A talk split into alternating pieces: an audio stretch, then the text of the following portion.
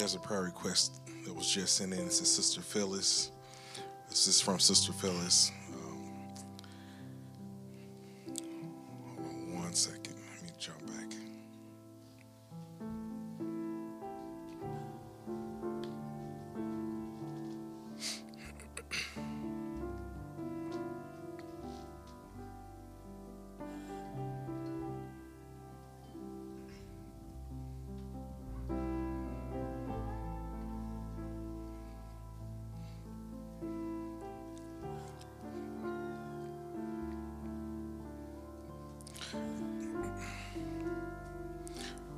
Brother Jason sent me a prayer request.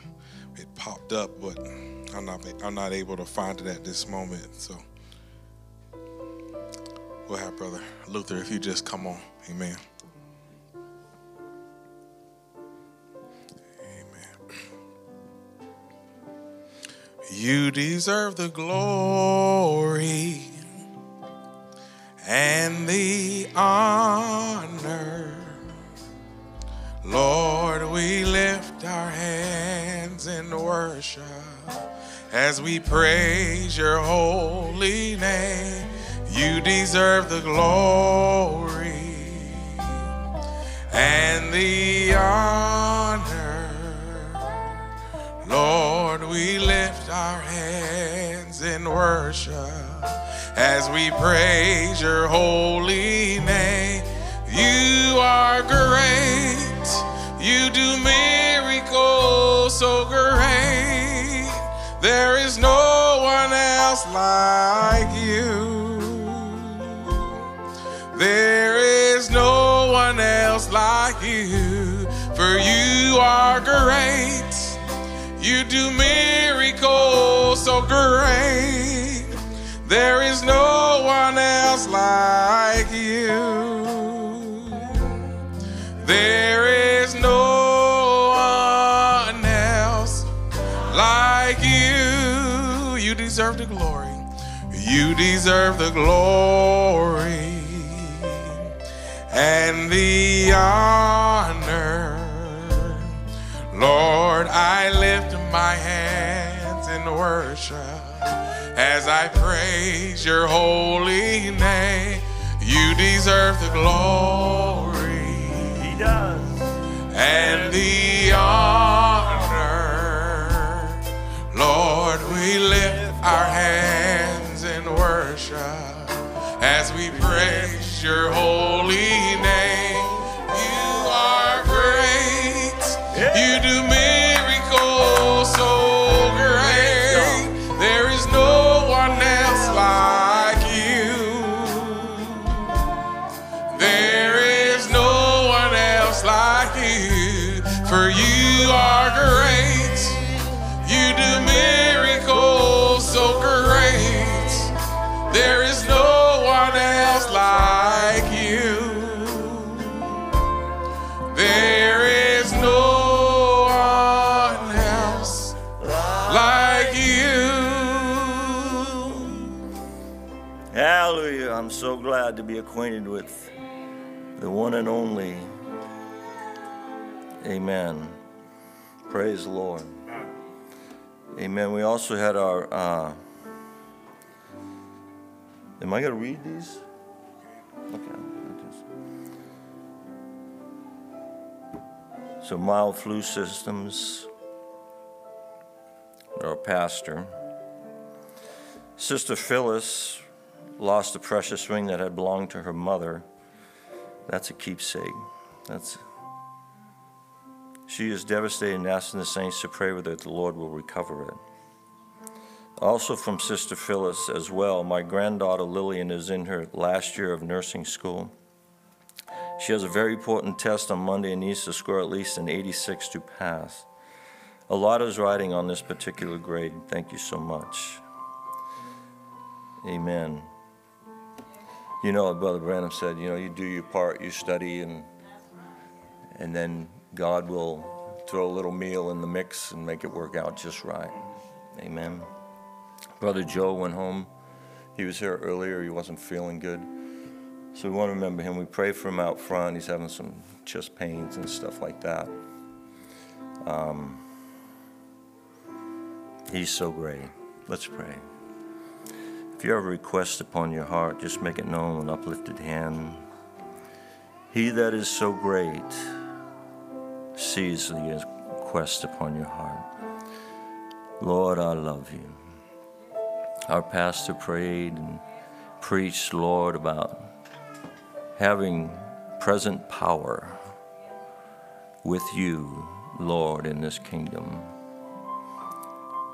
And Lord, I look at the deliverance that you brought my son. Father, and it wasn't a power in myself, though I prayed and agonized. But you reached down your hand, Father, and delivered. We pray for these requests this evening, Lord. We've heard so many stories of people losing things, and Father, I've lost several things, Father, and you have returned them to me after a length of time. Lord, this is a precious ring for Sister Phyllis. We pray that you would just, Lord, bring it back into her. Bring it back to her.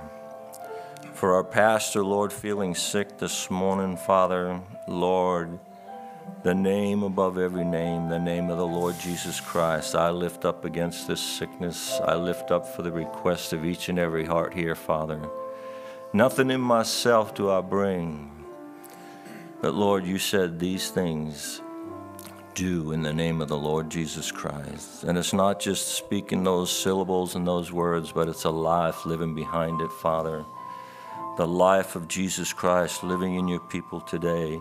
Looking up to you on that throne, Father, Lord, where there's nobody has conquered you, never will. No shadow of turning, Father.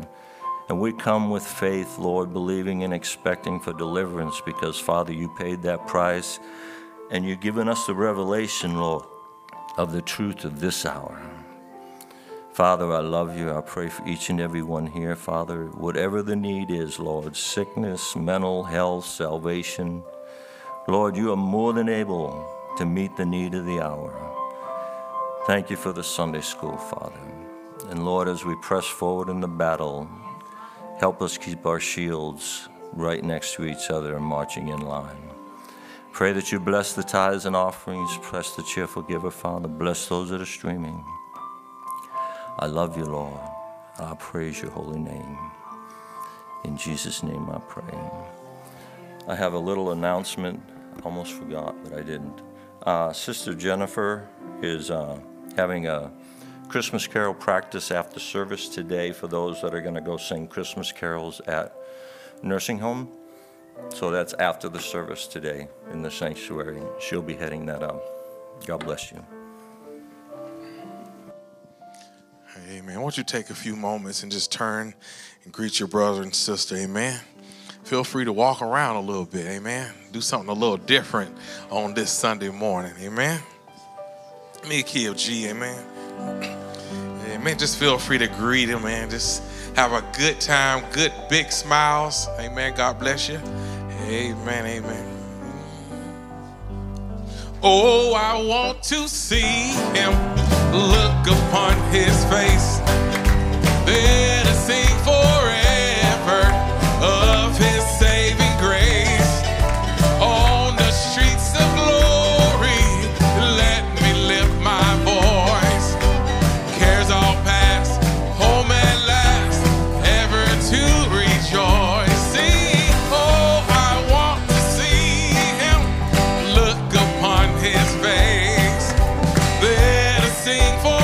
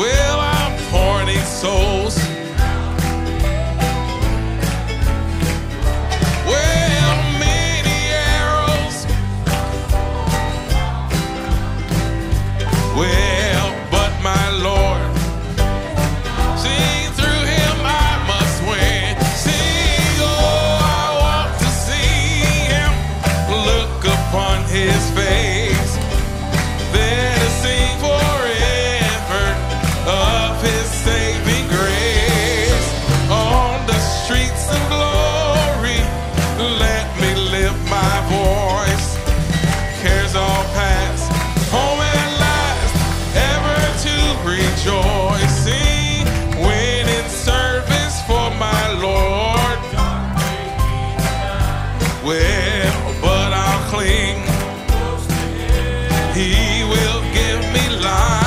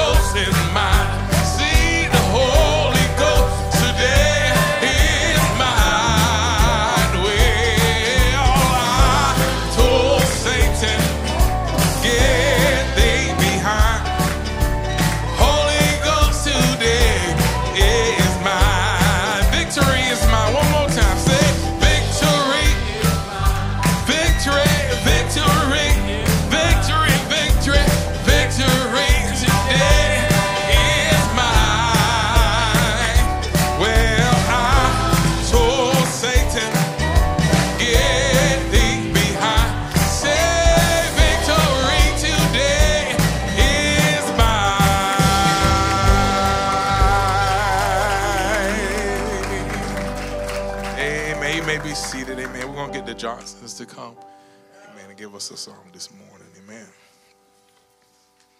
Let's give him a hand, amen.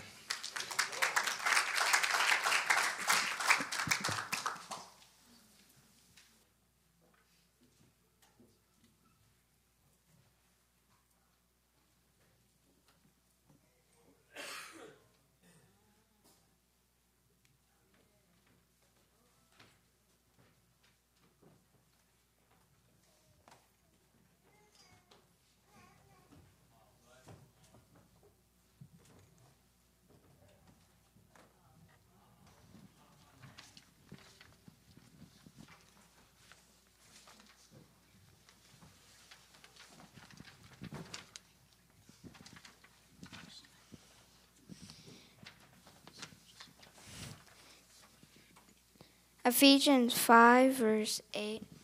For we were sometimes darkness, but now are ye light in the Lord. Walk as children of light.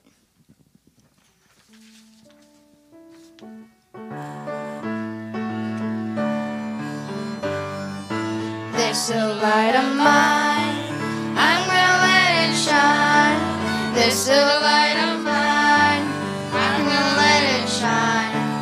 This so light of mine, I'm gonna let it shine. Let it shine, let it shine, let it shine. The light that shines is the light of love, hides the darkness from above, shines on me and it shines on you, shows you what the power of love can do. Shine my light both bright and near, shine my light both far and near. Every corner that I hide, let my little light shine. This little light of mine, I'm gonna let it shine. This little light of mine, I'm gonna let it shine. This little light of mine.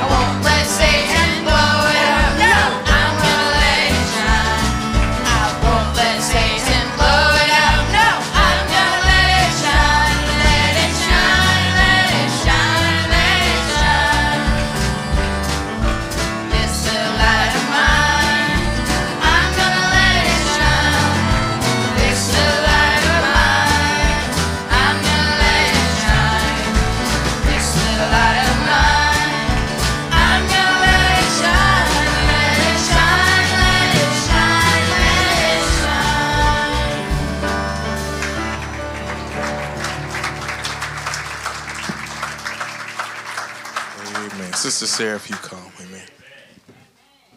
God bless you, sister.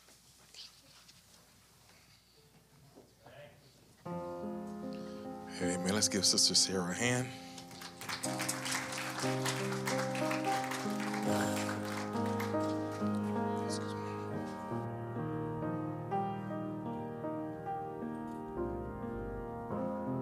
Before I sing, I just wanted to give a little testimony. I thought maybe it might help Sister Phyllis a little bit. I have had two situations where I've lost rings twice. Lost a ring one time in a sandbox with my kids when they were little and prayed for 12 years. All of a sudden, the ring pops up one day. And then when we were moving here, these three rings, one of them is my grandmother's wedding band. It's very special to me. She gave it to me a long time ago.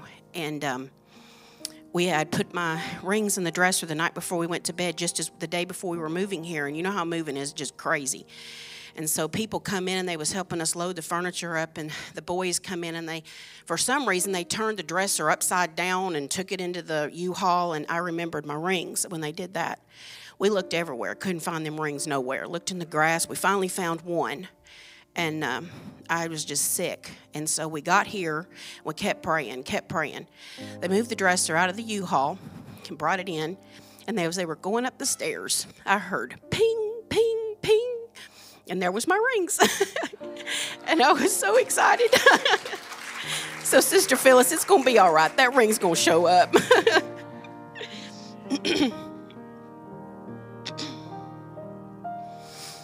Father of life, seated on your throne of grace, it's only by your mercy we are saved. Lord, you have said, if we call upon your name, we and our families will be saved. So we cry out your name.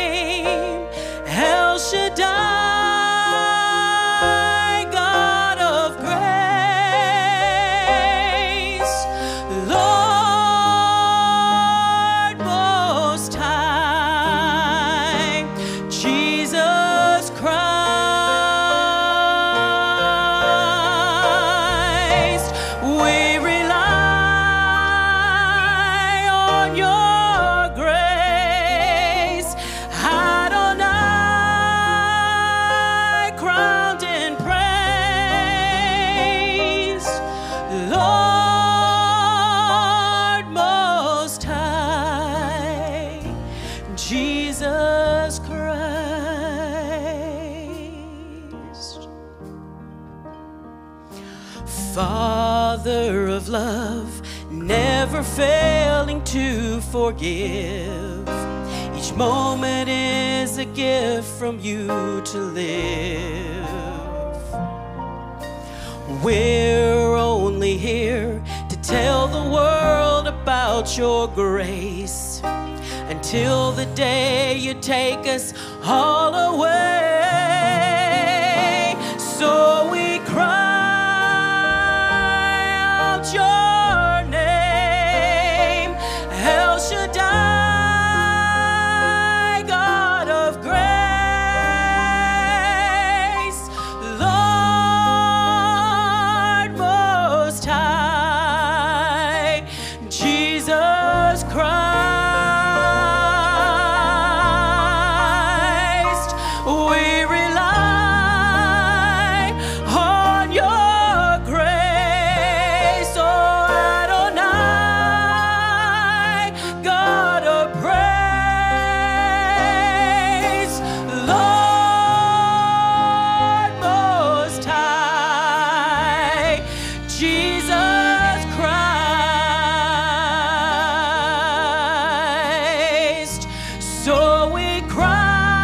We rely on your grace, oh Adonai, God of praise, Lord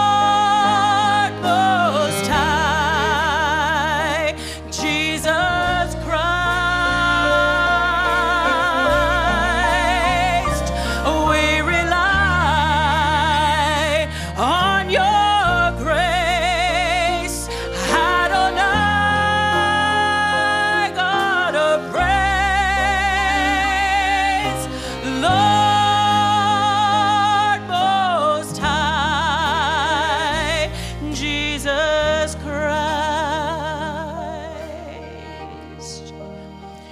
So we cry out your name, El Shaddai, God of grace, Lord Most High, Jesus Christ. We rely on your grace, Adonai, God of praise, Lord Most High, Jesus Christ. So we cry out your name, El Shaddai, oh God of grace, Lord Most High, Jesus Christ.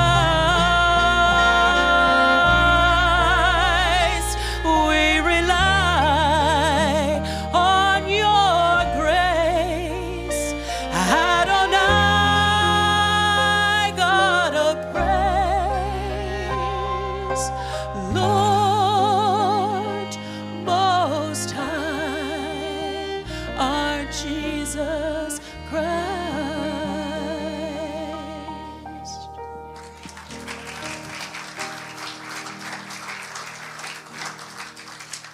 Amen. I ask Sister Emily if you give us a song. Amen. Let's give her a hand this morning. Amen. Amen.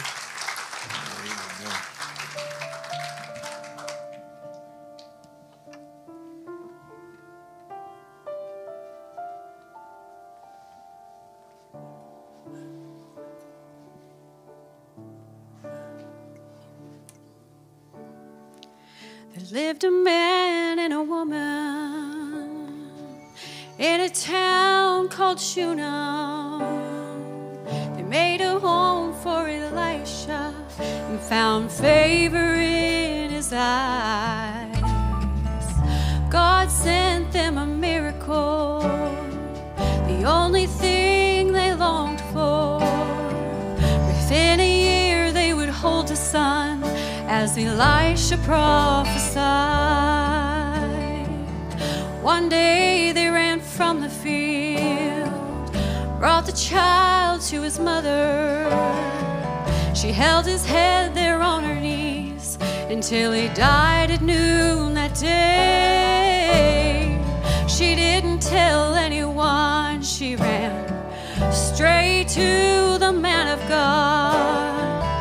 And if anybody asked her, she replied, well, on her way, it is well. It is well. There is peace in my despair, knowing God has heard my prayer, and I will cling to the promise that he brings. Even death will have no sting, no power in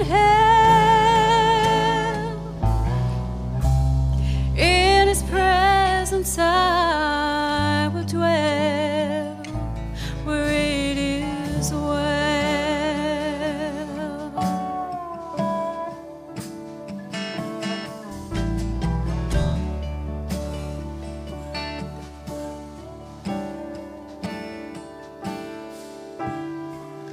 Elisha stood by the bedside, where she laid the boy when he died, prayed a prayer upon him, and he breathed new life again. Friend, God doesn't ever change. If you'll have that woman's faith, he'll send you a miracle, and until then you can say,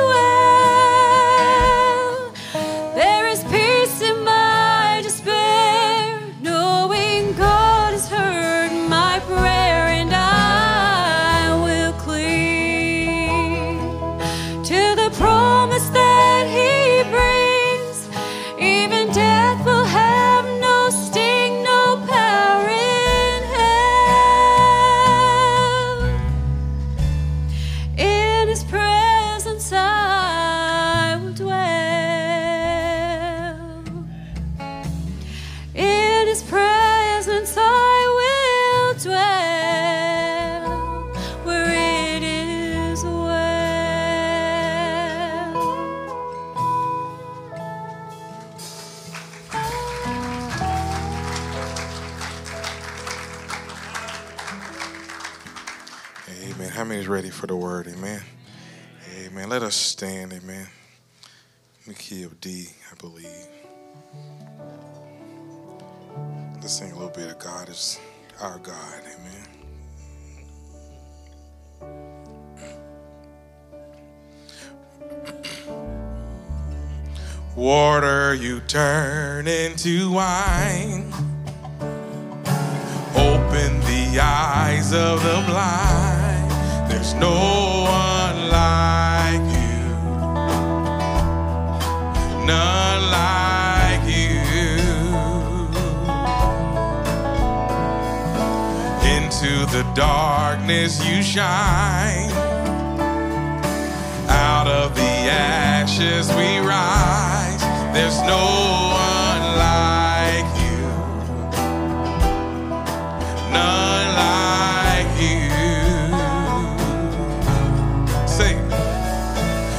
God is greater, our God is stronger, God you are higher than any other, our God is healer, awesome in power, our God, our God.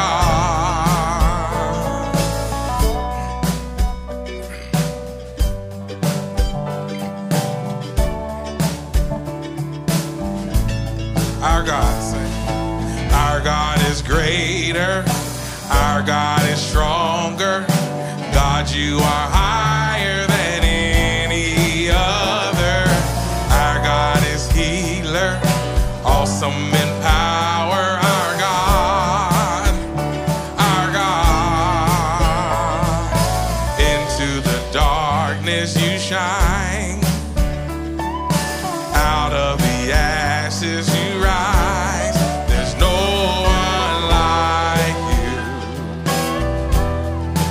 None like you. Our God is greater.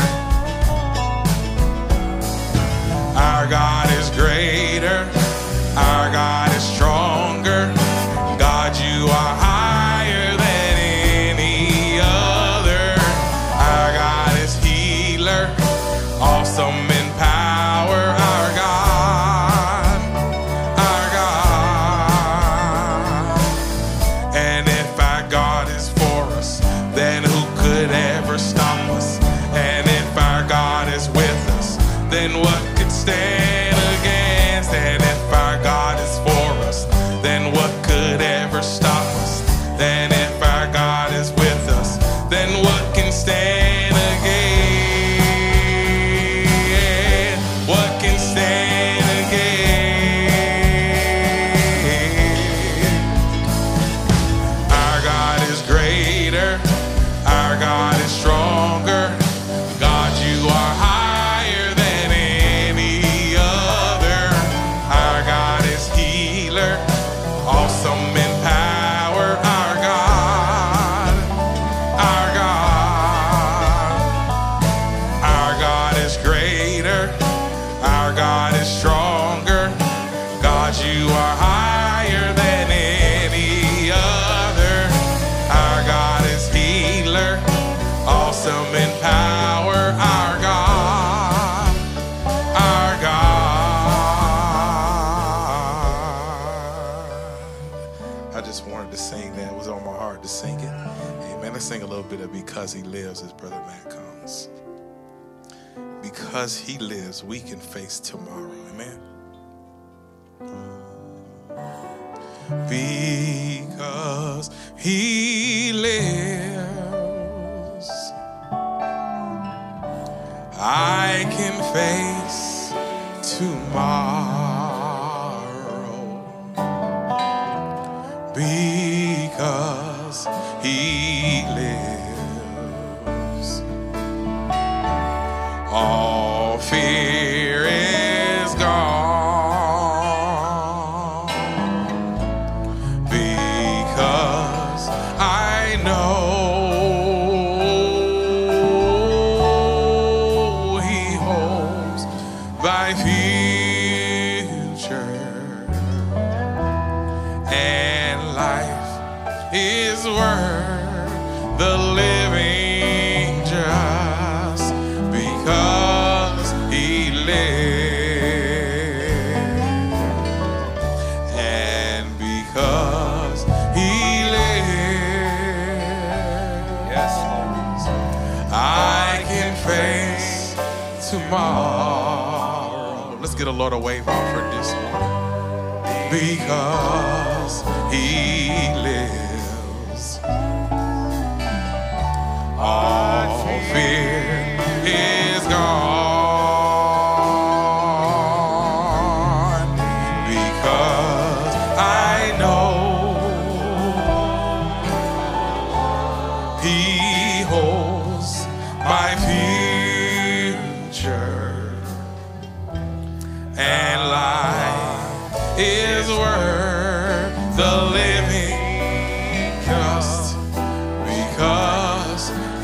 Sing it one more time. Because He lives once more. Let's raise our hands. And because He lives, I can face tomorrow. Because He lives, I fear is gone. Because I know He holds my future, and life is worth the living just because He lives. Amen. Amen. Glory. Praise the Lord. Are you glad that He lives this morning? Amen. Praise the Lord. Certainly, Amen. So thankful for that, and that we have him and his presence, and that's all that matters. Amen. God bless you. Amen. Let's turn in our Bible to Joshua chapter 4. We'll just go straight to the word this morning, Joshua chapter 4. Just going to read a few verses here. Amen. Joshua chapter 4. Amen. Well, we didn't expect to be here this morning, standing here when we preached Wednesday, and and so we're just glad that the Lord had something in his mind and wanted to go a little bit further with this. So I trust that you came hungry, amen, and in expectation. How many just appreciated the word and the spirit that we heard Wednesday? Not just what was said, but the Spirit of God that moved in this church. I believe that Spirit, Brother Branham said, that lingers. So that same Spirit's still here today. All you got to do is tap into it. Amen. Get out of this earthly. Amen. And I'm going to go right with you. Amen. And go into that other dimension. Amen. Joshua chapter 4, we're just going to remember all those that are sick also. I know we've prayed. We're going to ask again here for special prayer. All those that are out of church this morning and at home streaming because of a flu bug going around, a different one sick. And Brother Keith Brown, I don't know if this got announced or not, was supposed to be speaking today, and Sister Charity came down with flu symptoms, so they went home. And then Mom and Dad got it, still feeling some flu symptoms this morning, so they're at home streaming. And I'm sure there's many others. So we believe in healing. Amen. We believe in an atonement that didn't just save us, but also heals us and heals our body. And so we want to ask the Lord to remember those that are out this morning. And so we're going to pray for those needs here in just a moment. I would like to just continue on from where we were Wednesday on anointed by the supernatural. And it came to pass when all of the people were clean passed over Jordan, that the Lord spoke unto Joshua, saying, Take you 12 men out of the people, out of every tribe a man, and command you them, saying, Take you hence out of the midst of Jordan, out of the place where the priest's feet stood firm. So this was specific to the Lord. Out of a certain spot, you're going to take these stones. Go into the river. Don't just grab any. Don't just pick up any stone. Because there was going to be a significance that was going to take place years after this event of the crossing of Jordan. You're going to see that here in just a moment. But he says here, let's read it again. Command you them, saying, Take you hence out of the midst of Jordan, out of the place where the priest's feet stood firm, 12 stones. And you shall carry them over with you, and leave them in the lodging place where you shall lodge this night. Then Joshua called the 12 men, whom he had prepared of the children of Israel, out of every tribe a man.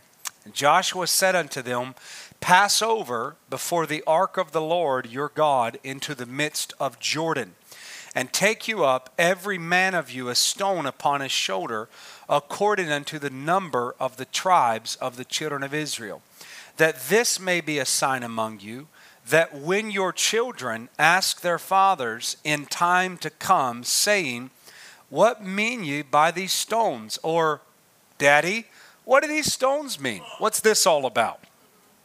What's all these things we talk about? What's all this about? And he says, When your children ask, What mean ye by these stones? Then you shall answer them that the waters of Jordan were cut off before the ark of the covenant of the Lord, when it passed over Jordan. The waters of Jordan, that's as important. We spoke Wednesday on the same river that Elijah and Elisha cross. It's the same river that Joshua crosses. And he says, let's read it again. He says, and you shall answer them, verse 7, the waters of Jordan were cut off before the ark of the covenant of the Lord. When it passed over Jordan, the waters of Jordan were cut off. And these stones shall be for a memorial unto the children of Israel forever. Amen. Lord Jesus, we just bow our heads now in your presence, Lord. And Lord, how much we have a need from you this morning. Lord, all of us would be various, Lord. Those that are sick in body, not feeling well, different sicknesses, Lord, going around. We just ask God and pray a special prayer, Lord. This church, we lift up our voices right now, asking you, great physician, to go and touch our pastor, Lord, Father, and my mom, Lord. I pray for Sister Charity Brown, Lord, the different ones maybe I won't even mention this morning, but you're mindful of them, Lord. You're mindful of even the sparrow, Lord, and I pray, God, that you would be mindful of them this morning. Lord, of us here today, God, how there's not one of us, Lord, that is gathered in this building this morning, Lord, without some need inside of our heart, some reason, Lord God, that maybe that we're here today and maybe praying about. It would be various, Lord. And God, I just pray, Lord, as even I stand here in great need of you, Lord, and your help. I pray, God, that you would help send an unction, Lord, of the Holy Spirit. Father, that you would allow me to speak these things that you've burned and put inside of my heart. Lord, I pray, God, not just for me as I would speak, Lord, but Father, help these, Lord, that are here today, Lord, to create the right atmosphere. For we know, Lord, that atmosphere is so important, Lord, to create the right atmosphere. I pray, God, that you would help us to do that this morning as we just continue, Lord, in the Sunday morning worship service to worship you, Lord. Now, God, may you take your word, Lord, and may you speak, we ask, in Jesus Christ's name. Amen. Amen. You can be seated this morning.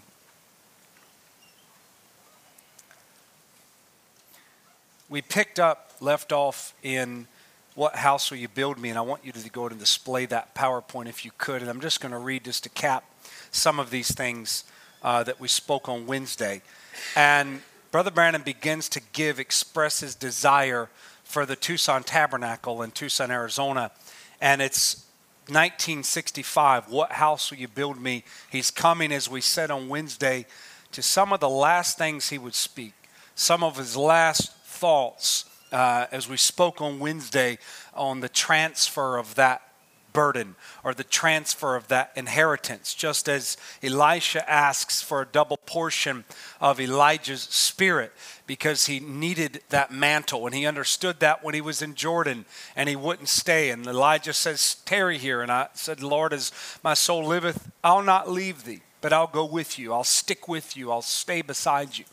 And so Elisha was not going to stop in Bethel until he had the mantle that Elijah was wearing. And that mantle was representative of a promise or a purpose that the Lord had. It was representative of a burden that God had placed upon this man Elijah. And with that burden, there was promises that was given unto Elijah. And Elisha knew that in order to pass over Jordan again, I'm going to need that same power. I'm going to need that same burden. I'm going to need that same anointing.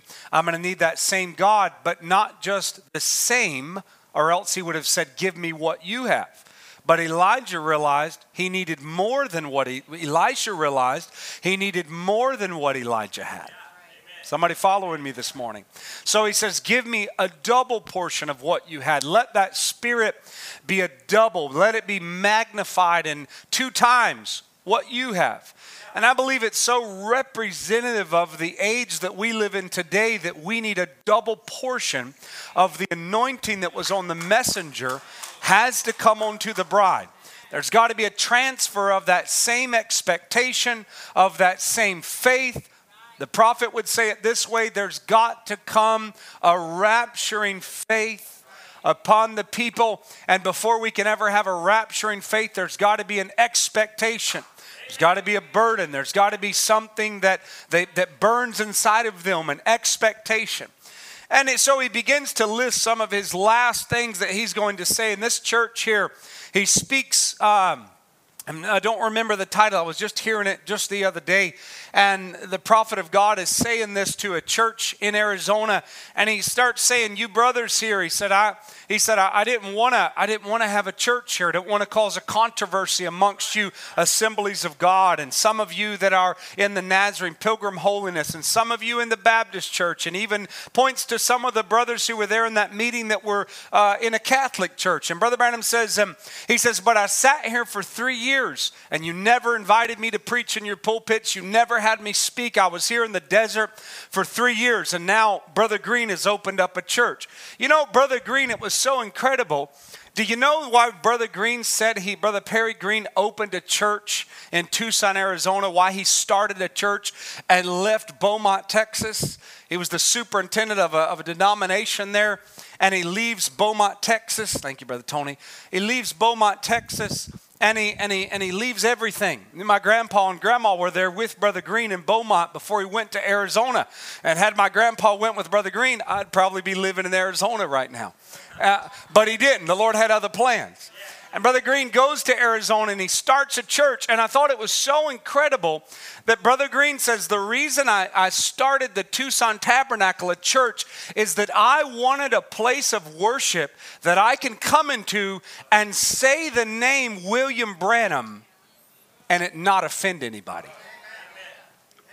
That was his reason he started a church, was that so he could preach the message and not have to explain it or offend anybody by it.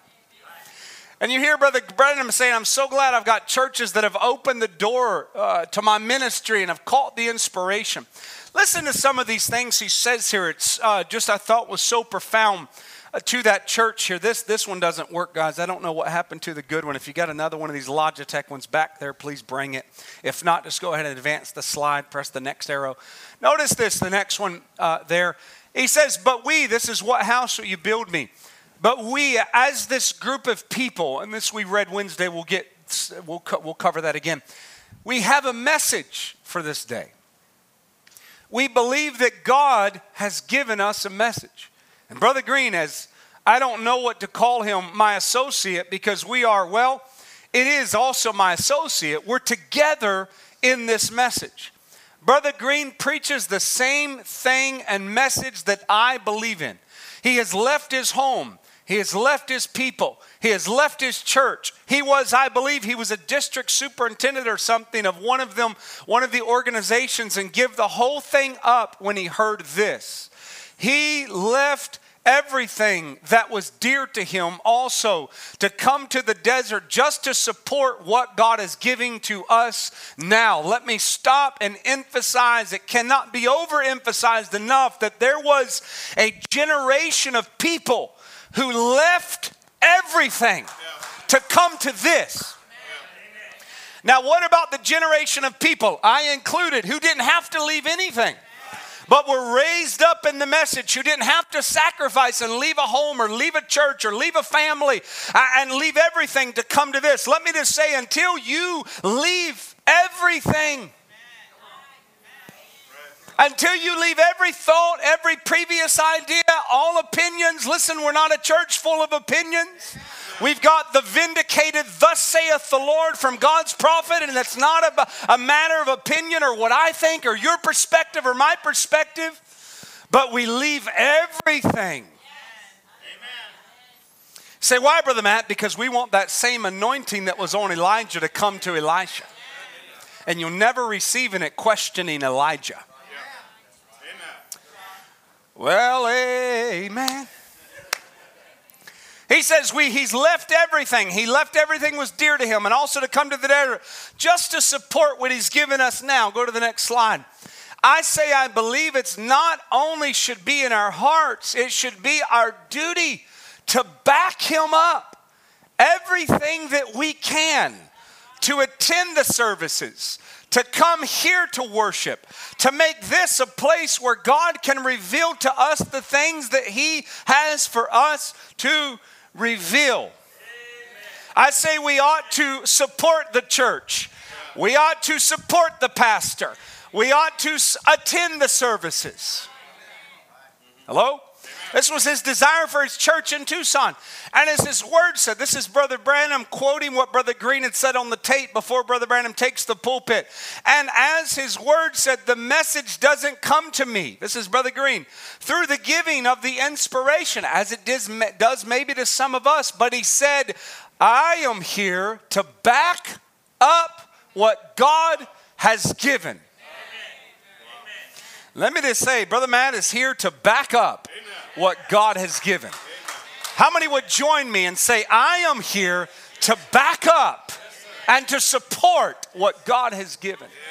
Glory.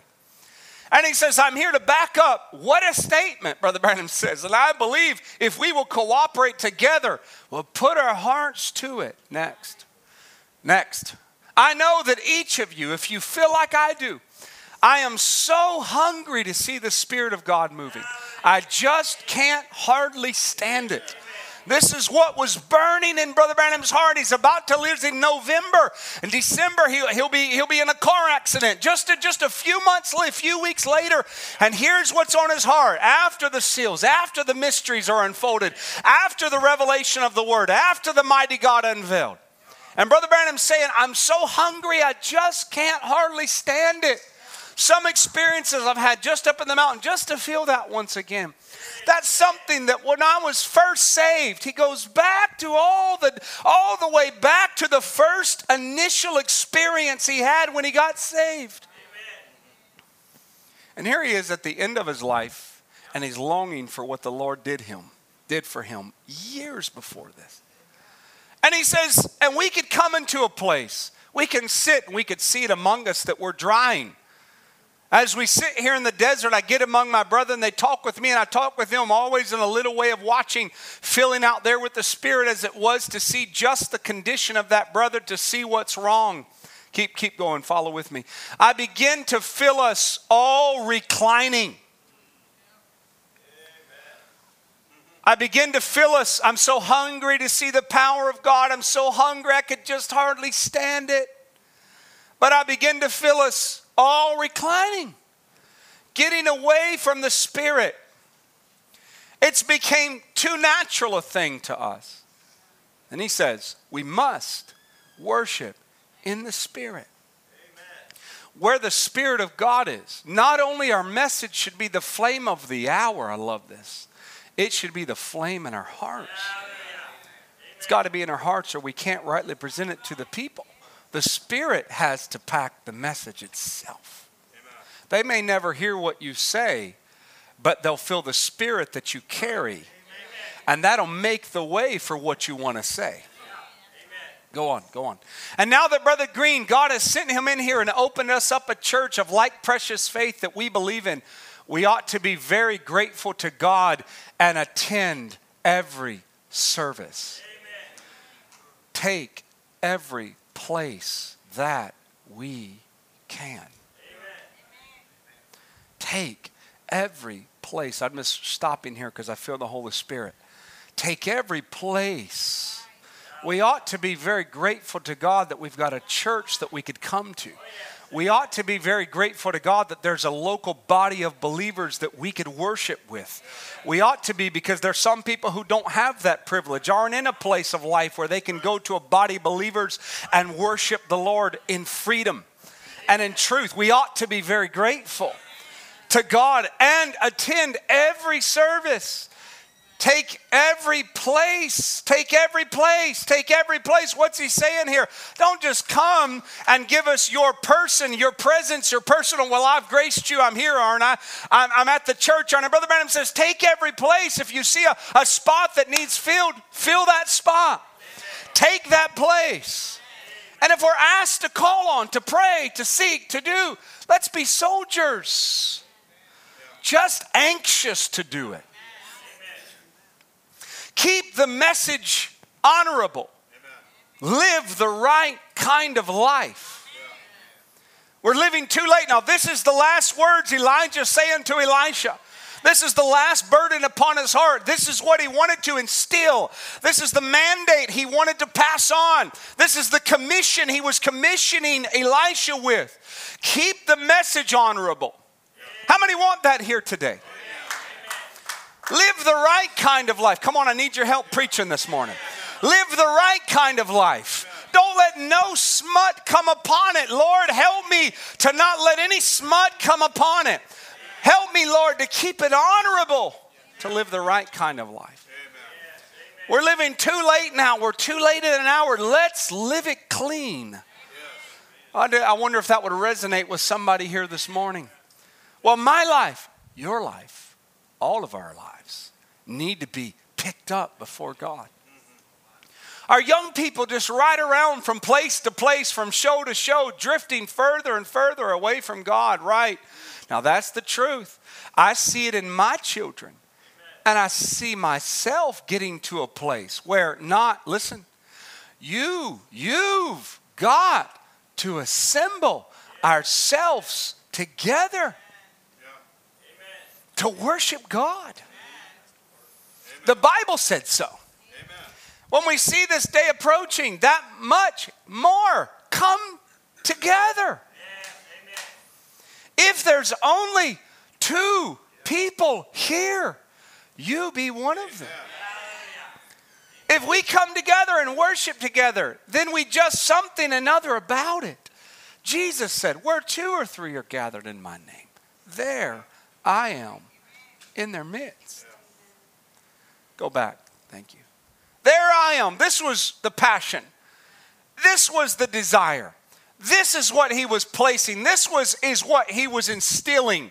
This is what was upon his heart. This is what he wanted to say. This is what he wanted to pass down. This is what he wanted to pass on. If he had a few burdens he could leave with the church, if his voice could say something, if he could pass something on to them, if his voice could speak today, this morning, this is the burden he'd want to pass on. This is the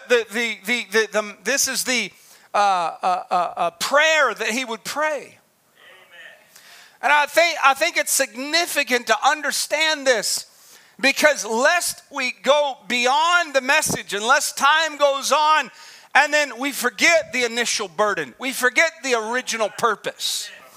You know, as Brother Branham says, he says there's always been a spirit that will always try to come in and change this or change that, or paint this up or dress this up over here, or modernize this and reculture it over here.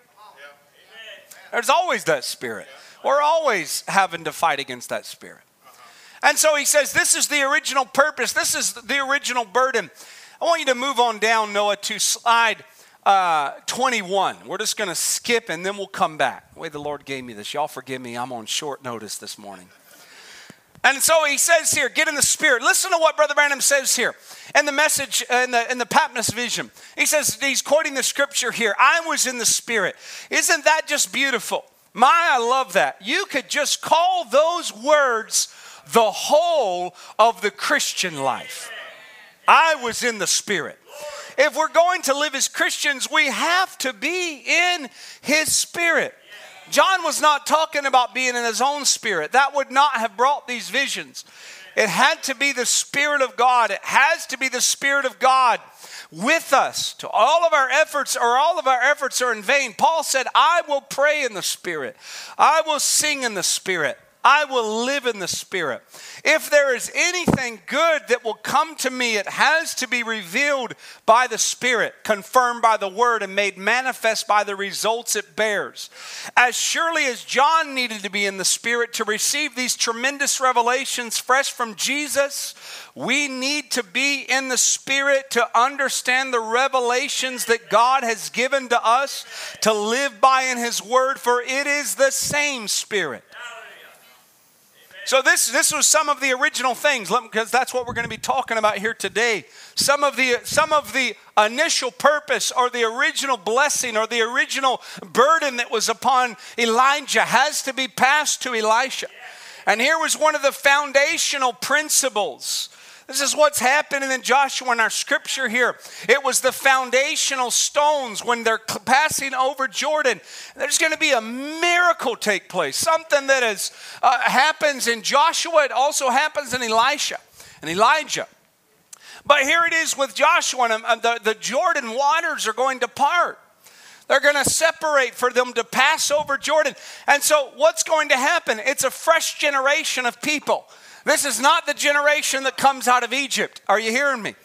This is not them that came out of Egypt. They died in the wilderness, as God spoke to Moses and said their carcasses will fall in the wilderness. But there's an entire new generation of people who weren't raised in the message, who never seen Egypt, who never came out of Egypt. And God tells Joshua, recircumcise.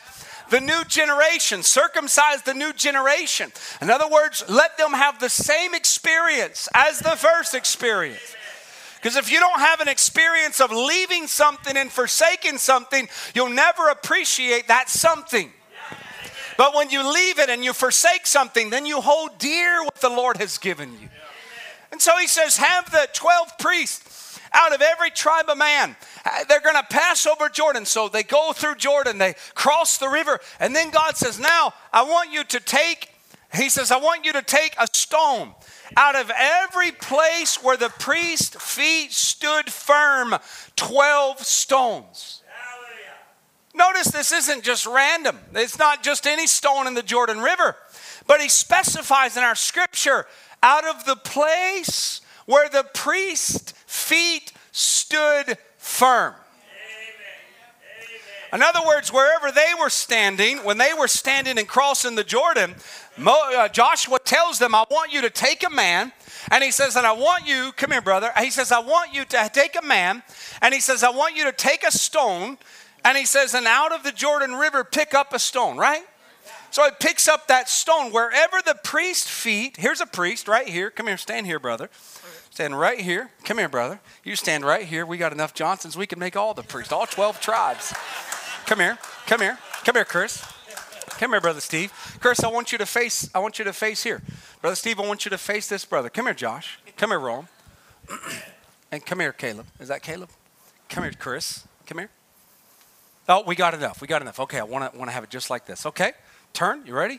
Now, this is what God says. The priests are going to go into the water.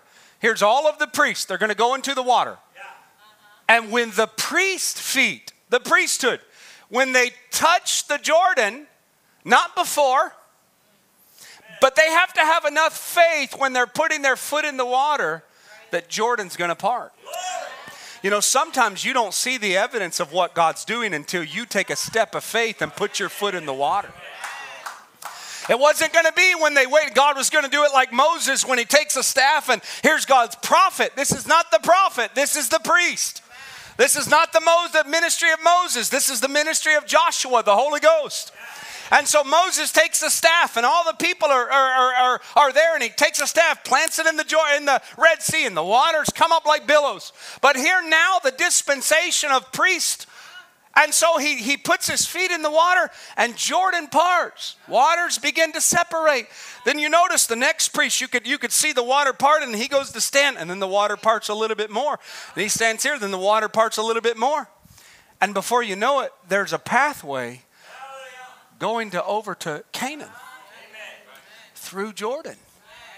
But you first got to come through who? The anointed priest that God has placed in the Jordan River, and by their lives or their ministry, backing up what Moses had said, backing up what God had said through Moses. Listen, they weren't going to come and try to change something or give their opinions. They were eunuchs. They didn't have a seat of their own. They didn't have a thought coming of their own. They were just going to say what he said. They were going to preach what he preached. They weren't going to change it. If they did, it wouldn't have worked. But those priests' job were to be faithful to the law that God had given. And so when they stood in the water and that priest, what was Jordan a represent? What was the river representative of? Death. Sin. That's what the prophet teaches. It represents sin and it represents death. So when a priest who's anointed by God and commissioned by a prophet stands in death, he is commissioned to hold death back from his family. Let me say that again. When a man of God, I'm not just talking about preachers. I'm talking about any son of God that is anointed by the baptism of the Holy Ghost. When he puts his foot into sin or to death that is trying to creep into his home, he is commissioned by God to hold sin out of his family's life. He's commissioned by God to hold the devil out of his gateways to his home.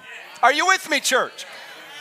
Do you realize that the people are passing through the waters because there's an anointed priesthood who is preaching what Moses preached, and now death stays out of their life and sin stays out of their homes? Now, let me ask you something. What happens if the priest decides, you know, that was just Brother Branham's opinion, and I really don't know about that, and then that priest steps out of the water?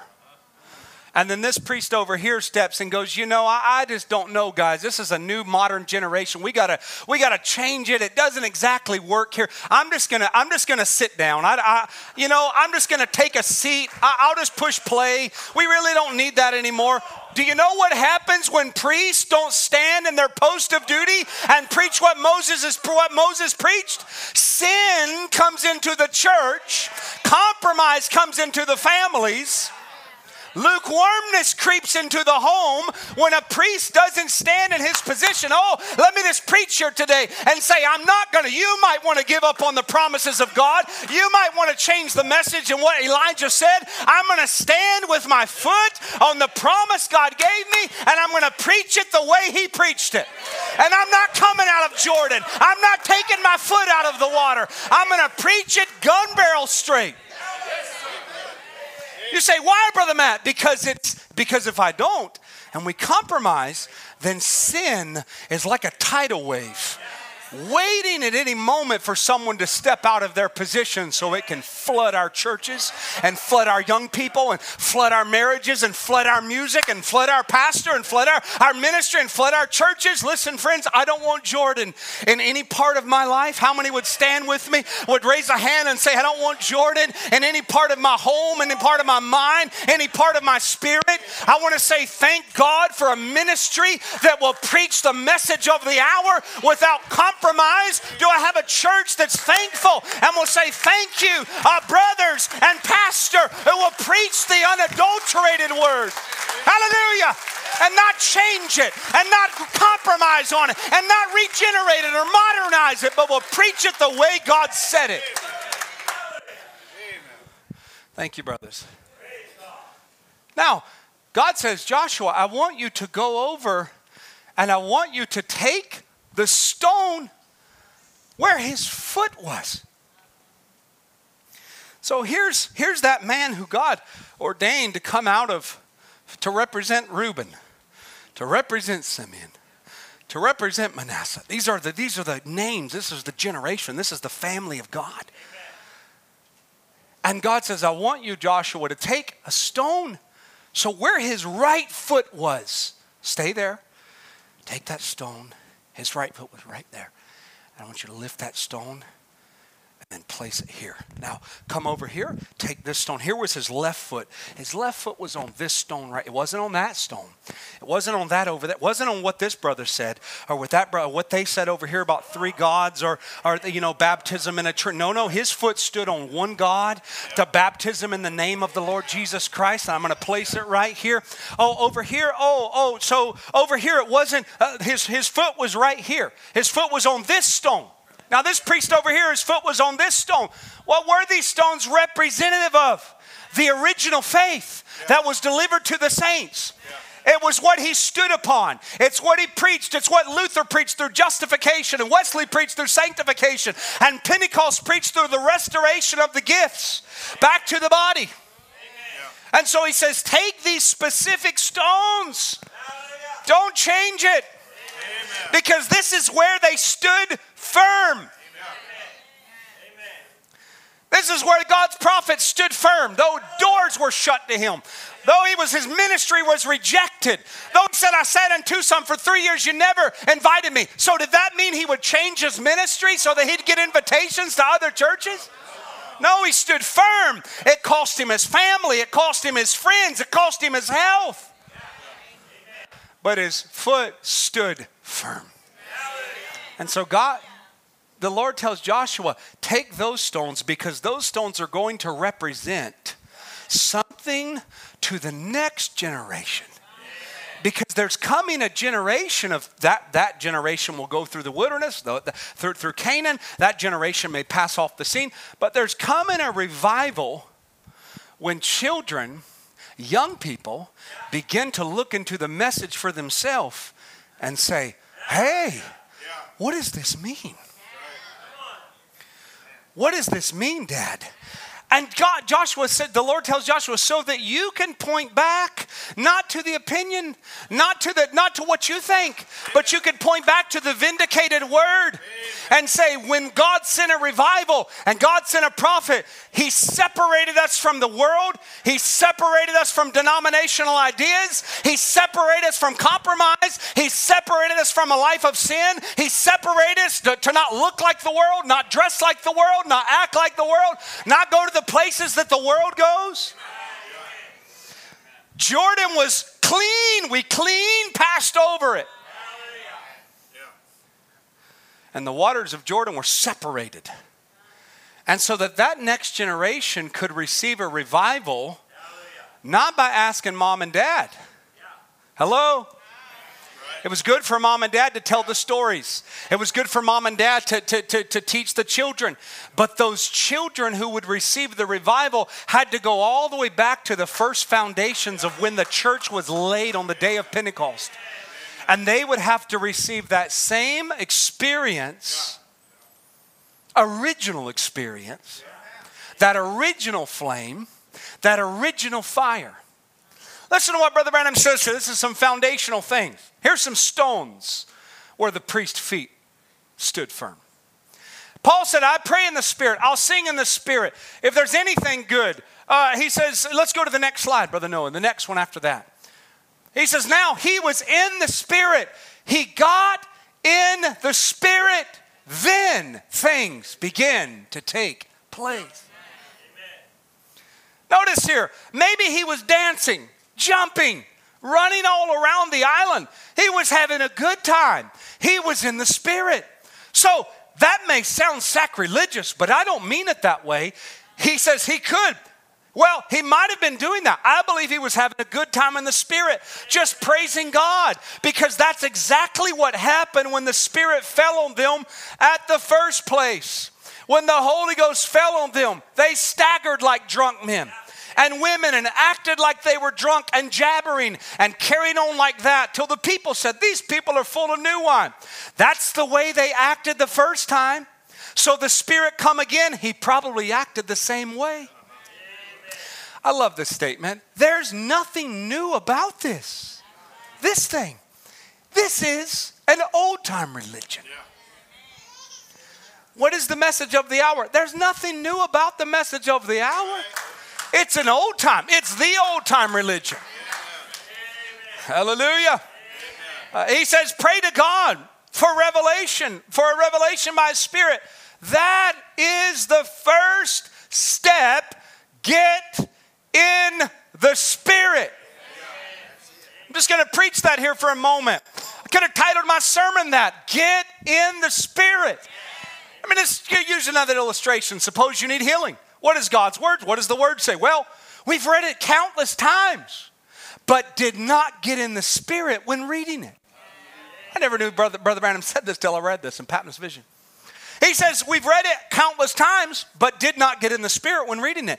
Did we ask God for His Spirit to teach us the real truth of it? If we did, we would call the elders, confess our sins, be anointed and prayed for, and that would be that. It might not come immediately, but in His Spirit, it's all over. There's no other court of appeal. God will fulfill His word. Oh, we need to get in the Spirit. And then things will be done. Don't go through the Acts first. Get in the Spirit. And then go through the Acts and watch what God will do. So what is the two keys to a promise of God being transferred off of the Bible into my life? First, get in the Spirit. Right. And then go through the Acts. Yeah. Yeah. Hello. It's twofold. You don't just get in the Spirit and not go through the Acts. You don't just go in the act through the acts. A lot of people go through the acts of emotions, but they never got in the Spirit. But a lot of people get in the Spirit, but they never are willing to go through the acts. You say, what are some of the acts? Saying amen to the word of God is part of the acts. With your vocal cords and your voice, amening the word. If you need prayer, you get up out of your seat, you come to an altar. That's going through the acts. When I anoint you with oil and we begin to pray, that's going through the acts. How can you ever expect God to fulfill His word if you're not willing to go through the acts? Brother Branham said that. He said a lot of people are expecting God to give them something they never asked for. You got to ask. Well, I thought the Lord knows my heart. Brother Branham says you got to ask. A lot of people are waiting for God. I just know God's going to do it. You got to ask first. You got to go through the acts. I'm going to keep reading this. Have you ever noticed how the world gets in the spirit of things that are in the world?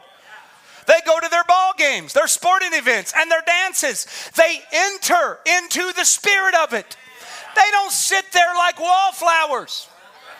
Come on, church.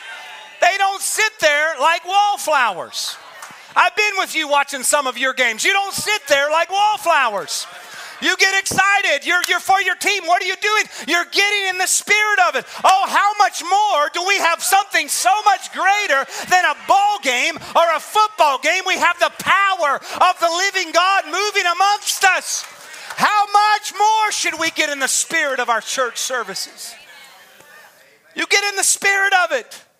They enter right into the, he says, they don't sit there like wallflowers, old dried up sticks. They enter right into the fill of things and become a part of things. But oh, how they hate us Christians for getting in the spirit of God's word. They call us fanatics and holy rollers. There's nothing that they won't do to show their hatred or disapproval. But I love this, but ignore that. You can expect it knowing where it's coming from. Just go on and get in the spirit of worship. Don't worry about what the critic says. Don't worry about what the traditionalist says. Just go ahead and get in the spirit of it. Hallelujah. The Christian ought to be just as exuberant and full of his pleasure in the Lord as the world is when it savors and delights in its pleasures. Both Christians and the world are human. Both have emotions. The difference is the Christian's hearts and emotions are purely on the Lord of glory and his love, while the world satisfies the flesh. I don't know about you, but I can identify and say, Lord, my heart is purely on the Lord of glory and his love. You say, Brother Matt, is that important? It's important that we get in the flesh. You know, that's been so talked about. You're getting in the flesh. As if it was a bad thing. David in Psalms 139, I think it is, says, I will praise the Lord. He says, I will give glory to the Lord in my flesh. I read you the quote just Wednesday night. Brother Branham says, God will be so real in their bodies, which is their flesh. You say, not all speak with tongues. Absolutely not all. I didn't speak in tongues when I was first born of the Spirit of God. I did years later, have many times since. That doesn't mean that you'll speak in tongues, but did you know just while we're here, did you know that speaking in tongues and the gift of prophecy and interpretation is the only thing in the entire New Testament Bible that you are allowed to covet? Yeah. Thou shalt not covet anything except speaking in tongues. Well, you don't believe me, then you don't believe the Bible, because that's what the Apostle Paul said. He says, brethren, covet, ask, that you may prophesy, that you may speak in tongues, but more that you may prophesy. In other words, give an interpretation to it. Not all speak in tongues. Most of the time, people, listen, a lot of the times you get an individual who doesn't shout or doesn't dance. That's because they don't shout or dance at ball games or any other kind of event. They express themselves in a different way. That's okay, so long as you're expressing yourself. Hello? So long as you're letting the freedom of the Holy Spirit have his way. It doesn't matter who you are. We don't have a bunch of lookalikes. We don't all act the same way. The point is we get out of ourself and out of our shell and out of our being to do something to get God's attention.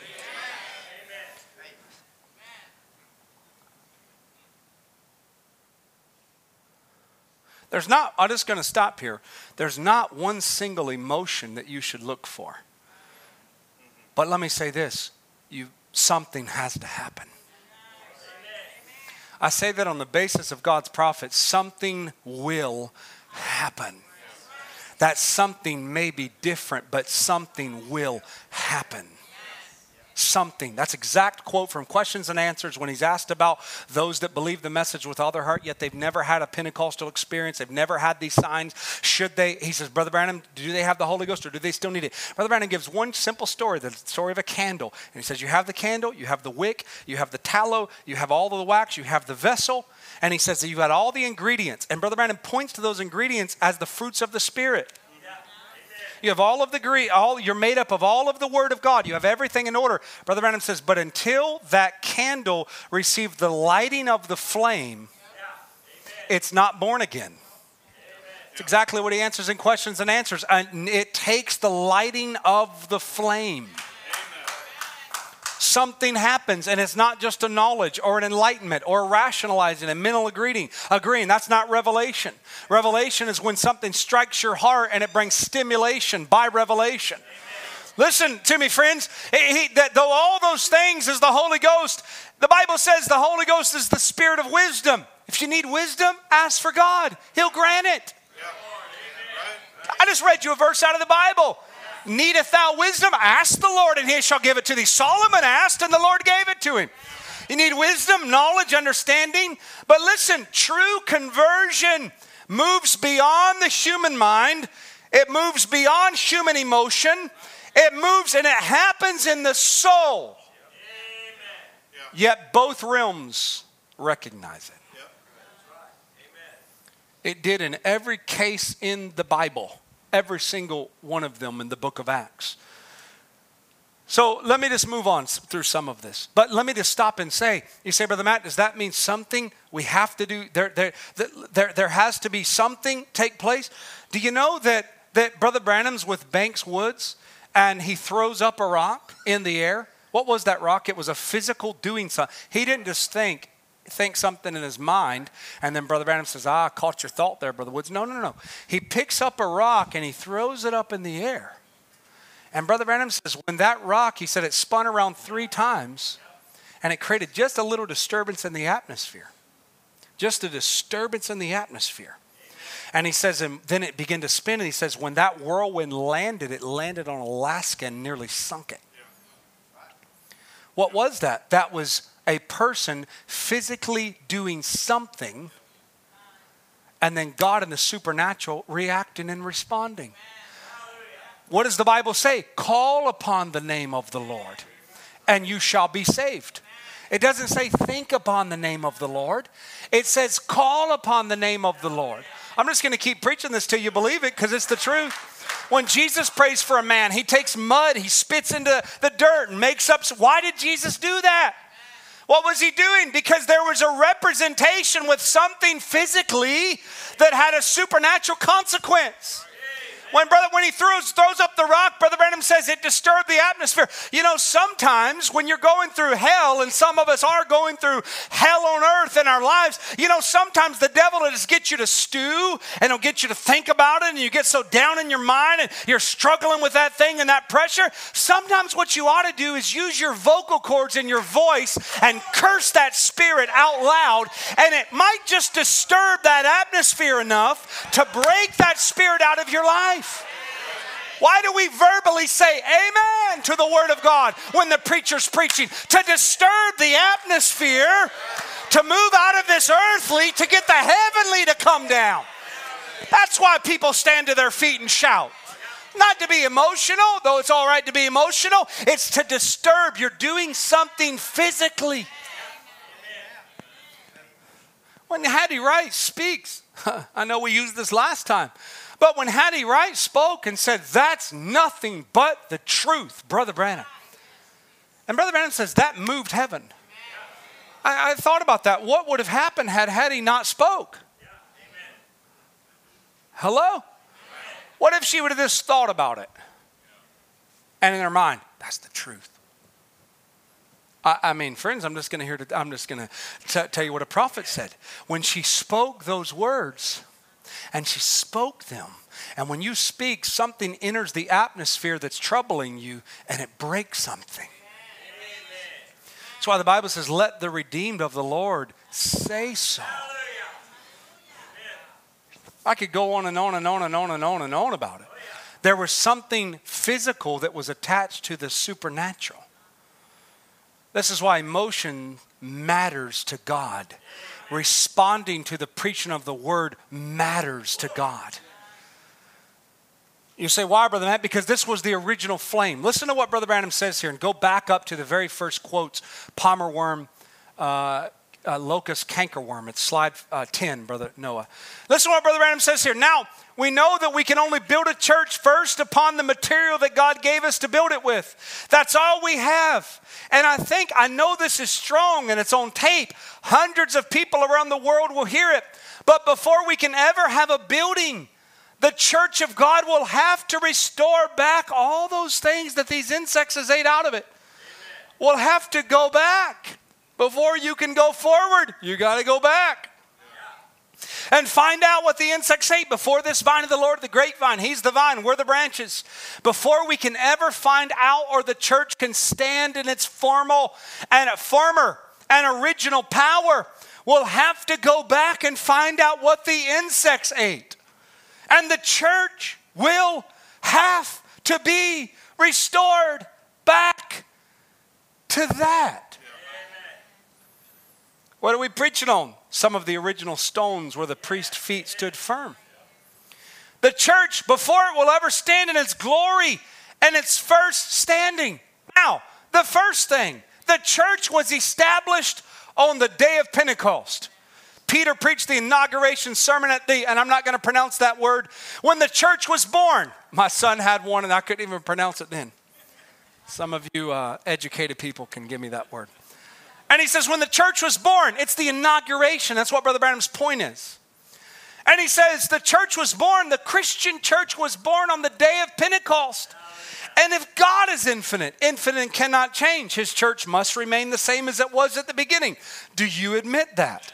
The church must remain the same as it was. Listen here, listen close to what I want to tell you. The ever knowledge. Anybody reading with me? Come on, call out that false doctrine. The ever understanding, the ever education, the ever behavior. No, it's not what he said. The ever presence.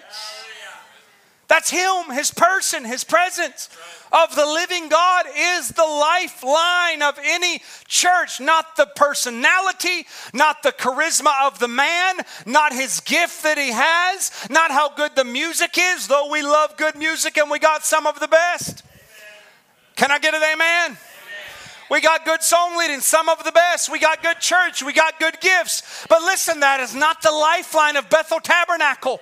What is the lifeline of this church? The presence of the living God is the lifeline of the church. You could cut everything else out, but have that, and you'd have all you need. Or any bunch of people, the ever presence of the living God to perform and to do and to act and to live with the people as he did at the beginning. If the presence of the living God brought a Pentecost with power, with signs, with wonders, brought a people so full of the glory of God till they shouted and spoke with other languages and went and martyrs for the faith. Brother Branham says, let's earnestly contend for that faith. Amen. Until death shall set us free. Earnestly fight. Earnestly struggle. Earnestly contend. Yes. Don't compromise. Amen. Let us earnestly contend for it. If God brought forth his first branch out of that vine was a Pentecostal branch, with power, visions, revelations, healing, sanctification, Holy Spirit, the next branch will be the same thing. Amen. It will be the same thing. Certainly will. Every time that vine puts forth a branch, it'll be exactly like the first one was at the first place. The martyr stood there without a bat of his eye. He knew where he was standing. He knew who he had believed. He was able, knowing this, that God could raise him up in the last day because he promised before he'd bow down to any man-made old dirty rag sapline, he'd die on that stump. Hallelujah. Let me die the same place. If my God doesn't come in my generation, here's what Elijah said to Elijah: I'll die on the stump where the cankerworms ate to it, believing that Jesus Christ and his church and his word is the same yesterday, today, and forever. I'll die on this stump. Let my voice be this. I might not be able to produce it out of all these branches because old saplines here of denomination and creed cut me off and dropped me out like a hot potato. That might be true, but I'll stand loyal on the stump and cry that that hour will come. God will restore his church to its former condition. Hallelujah. You say, Brother Matt, what are you preaching? Listen. I'm going to read you one more. The messenger, Malachi 4, Revelations 10:7 is going to do two things. According to Malachi 4, he will turn the hearts of the children to the fathers. 2, he will reveal the mysteries of the seven thunders in Revelations 10, which are the revelations contained in the seven seals. It will be these divinely revealed mystery truths that literally, physically turn the hearts of the children to the Baptist fathers. Oh, I read that wrong. It'll literally turn the hearts of the children back to the Pilgrim Holiness, back to the Assemblies of God, back to the Methodists, back to the Catholic. No. Back to 1906 Azusa. No. Back to the Pentecostal fathers.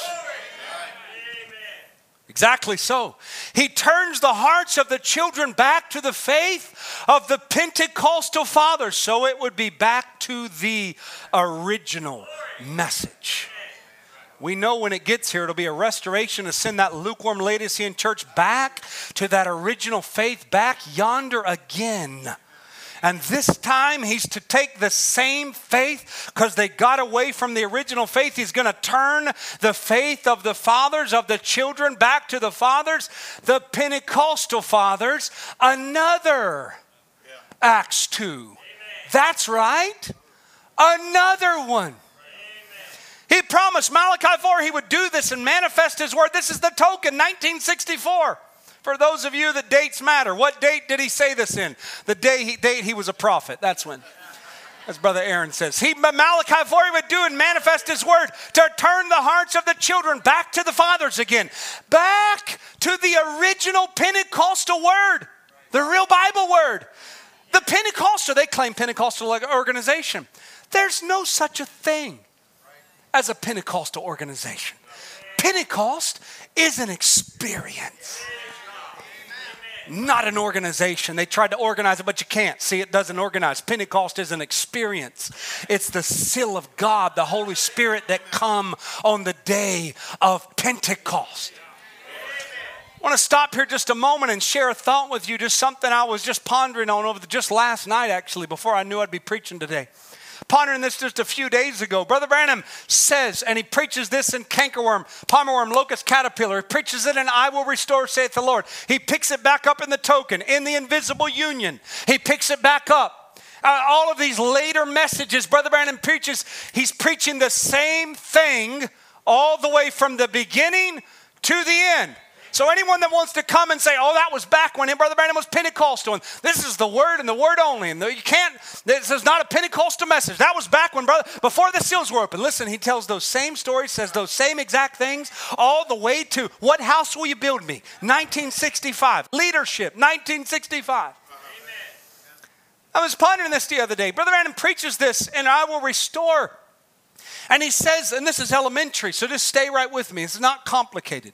He shows how that the church, Jesus said, unless a corn of wheat goes, dies, and goes into the ground, it abides alone. And Brother Brandon picks that scripture up in Matthew and says that was Jesus prophesying of the Gentile dispensation that would start in Ephesus through Paul.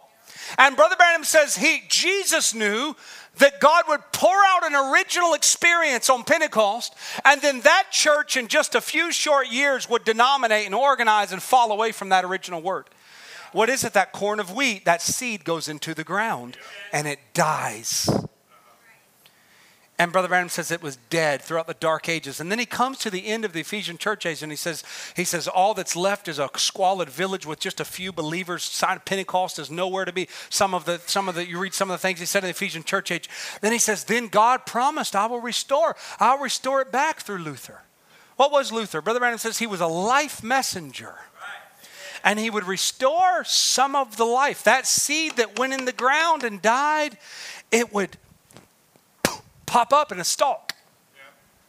And Brother Branham says that stalk was Luther's message. Amen. And he preached, the just shall live by faith. Yeah.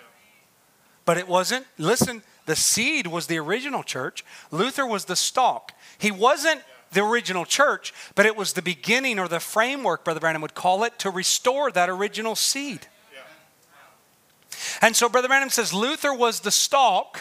And he says, Brother Branham says that church that died at Pentecost would be restored through three life messengers. Amen.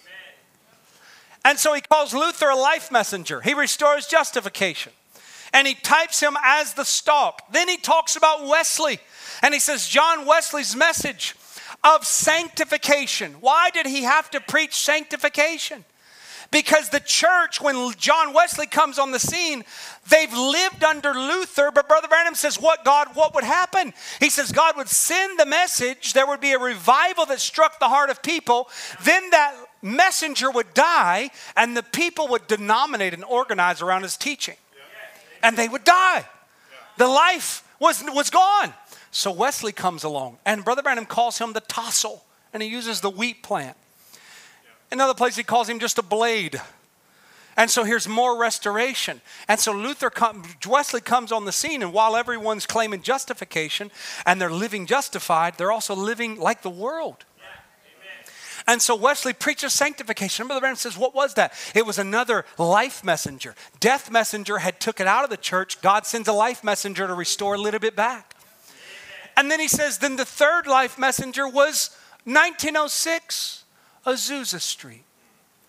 To a bunch of unlearned people, God shows up in a little corner somewhere on a street that no one had even paid any attention to as we preached. Not some great big steeple with brick buildings and big, white steeple on the top and people in the nicest cars and people best dressed. The celebrities? No. Brother Branham says he passed all of those people by, and he shows up in a little dingy building with hardly any lights in the building. But he says those people were crying out and desperation for the Holy Ghost and for the power of the book of Acts.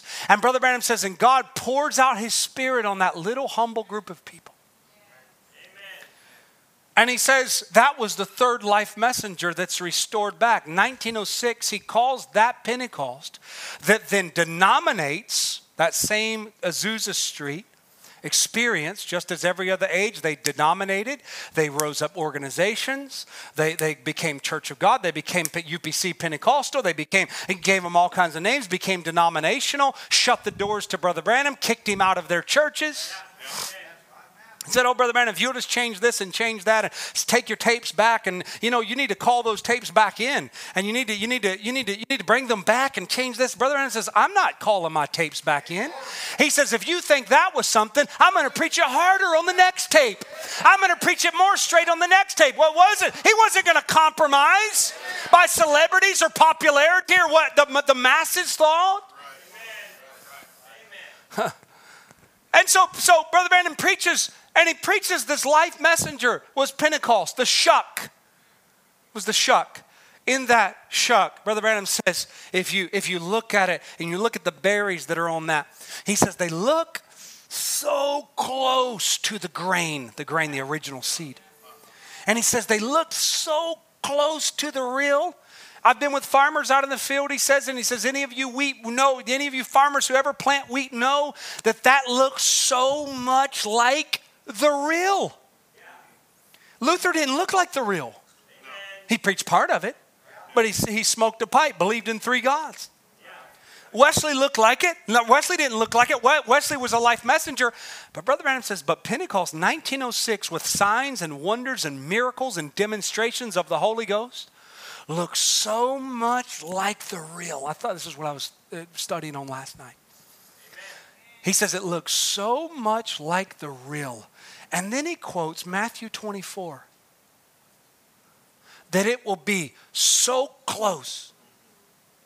Yeah. It would be like your left hand and right hand, he says in another place. That it would deceive the elected of God if it were possible. He calls the Pentecostal church the final stage, which was the shuck. And then he preaches, the seed shall not be heir with the shuck. Right. And so he says, that, but that grain, though it looked just like it, yet inside of there, when it opened up, there was the real grain. And the shuck pulls away and shuts the door. And Brother Branham says, now what do you have at the top of the head? You have exactly what went in the ground. The original God of Pentecost back in a church again. But let me just stop here and get you to think about something with me. The shuck pulls away at the point the life leaves the shuck. That's when Pentecost denominates. And it moves into the wheat, the bride, elected, the literal life of Christ. The reflecting, Brother Branham says she would reflect that seed that went in the ground. But almost every time, Brother Branham, almost every time he uses this example, even in 1965 in leadership, he references Matthew 24:24, that it would be, that the true would be so close to the false. Are you with me?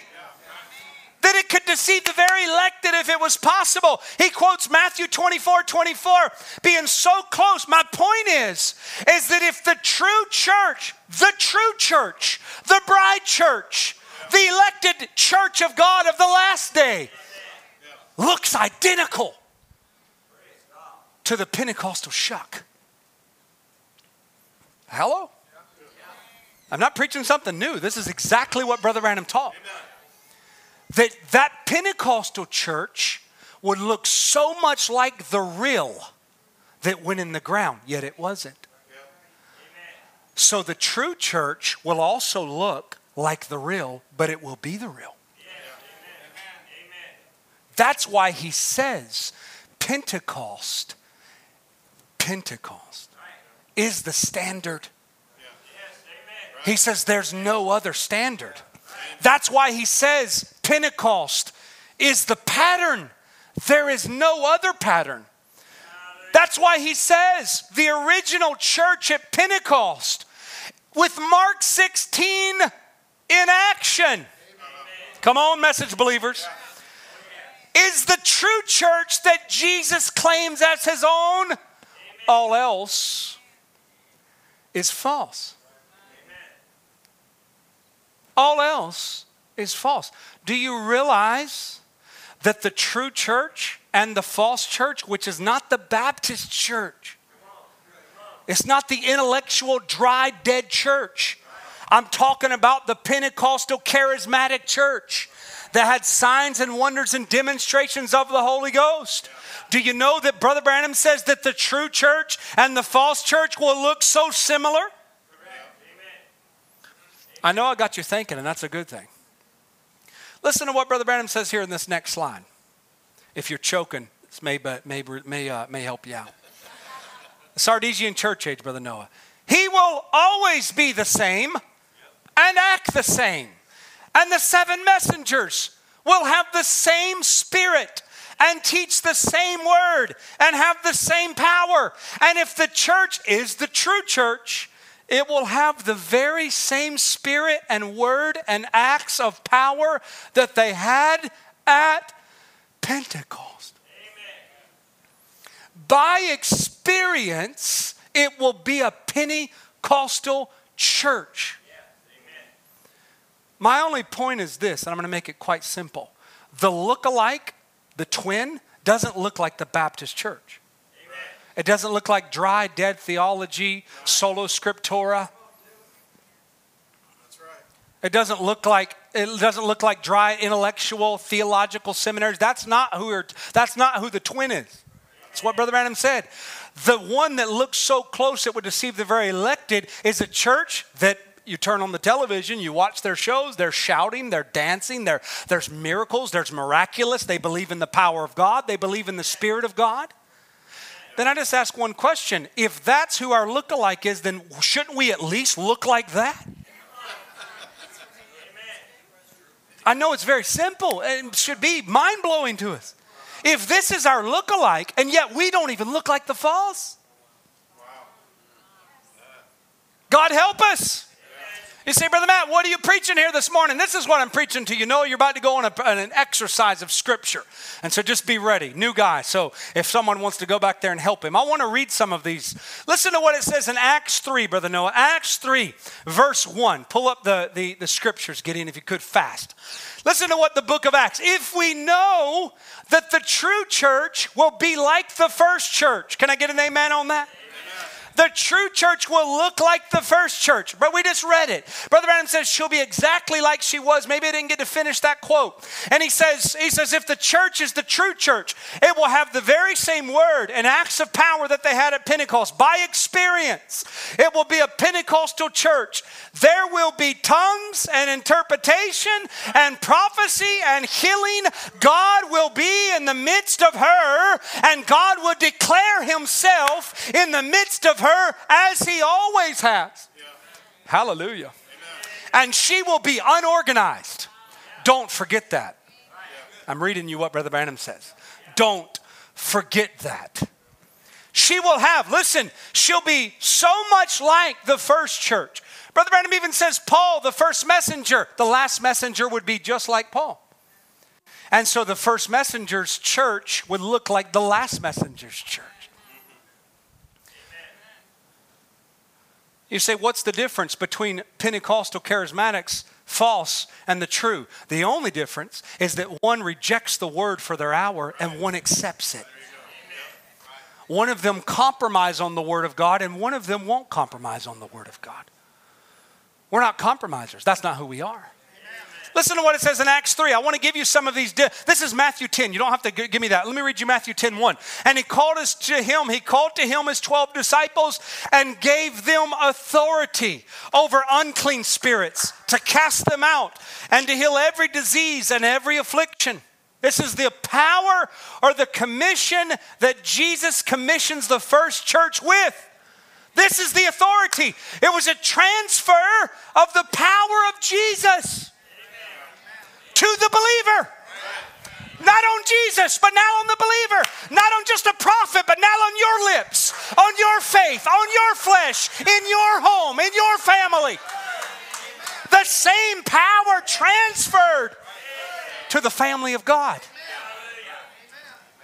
Listen to what Acts 3, you say, what are some differences? If we're to be like the first church, the book of Acts church, let's read about them.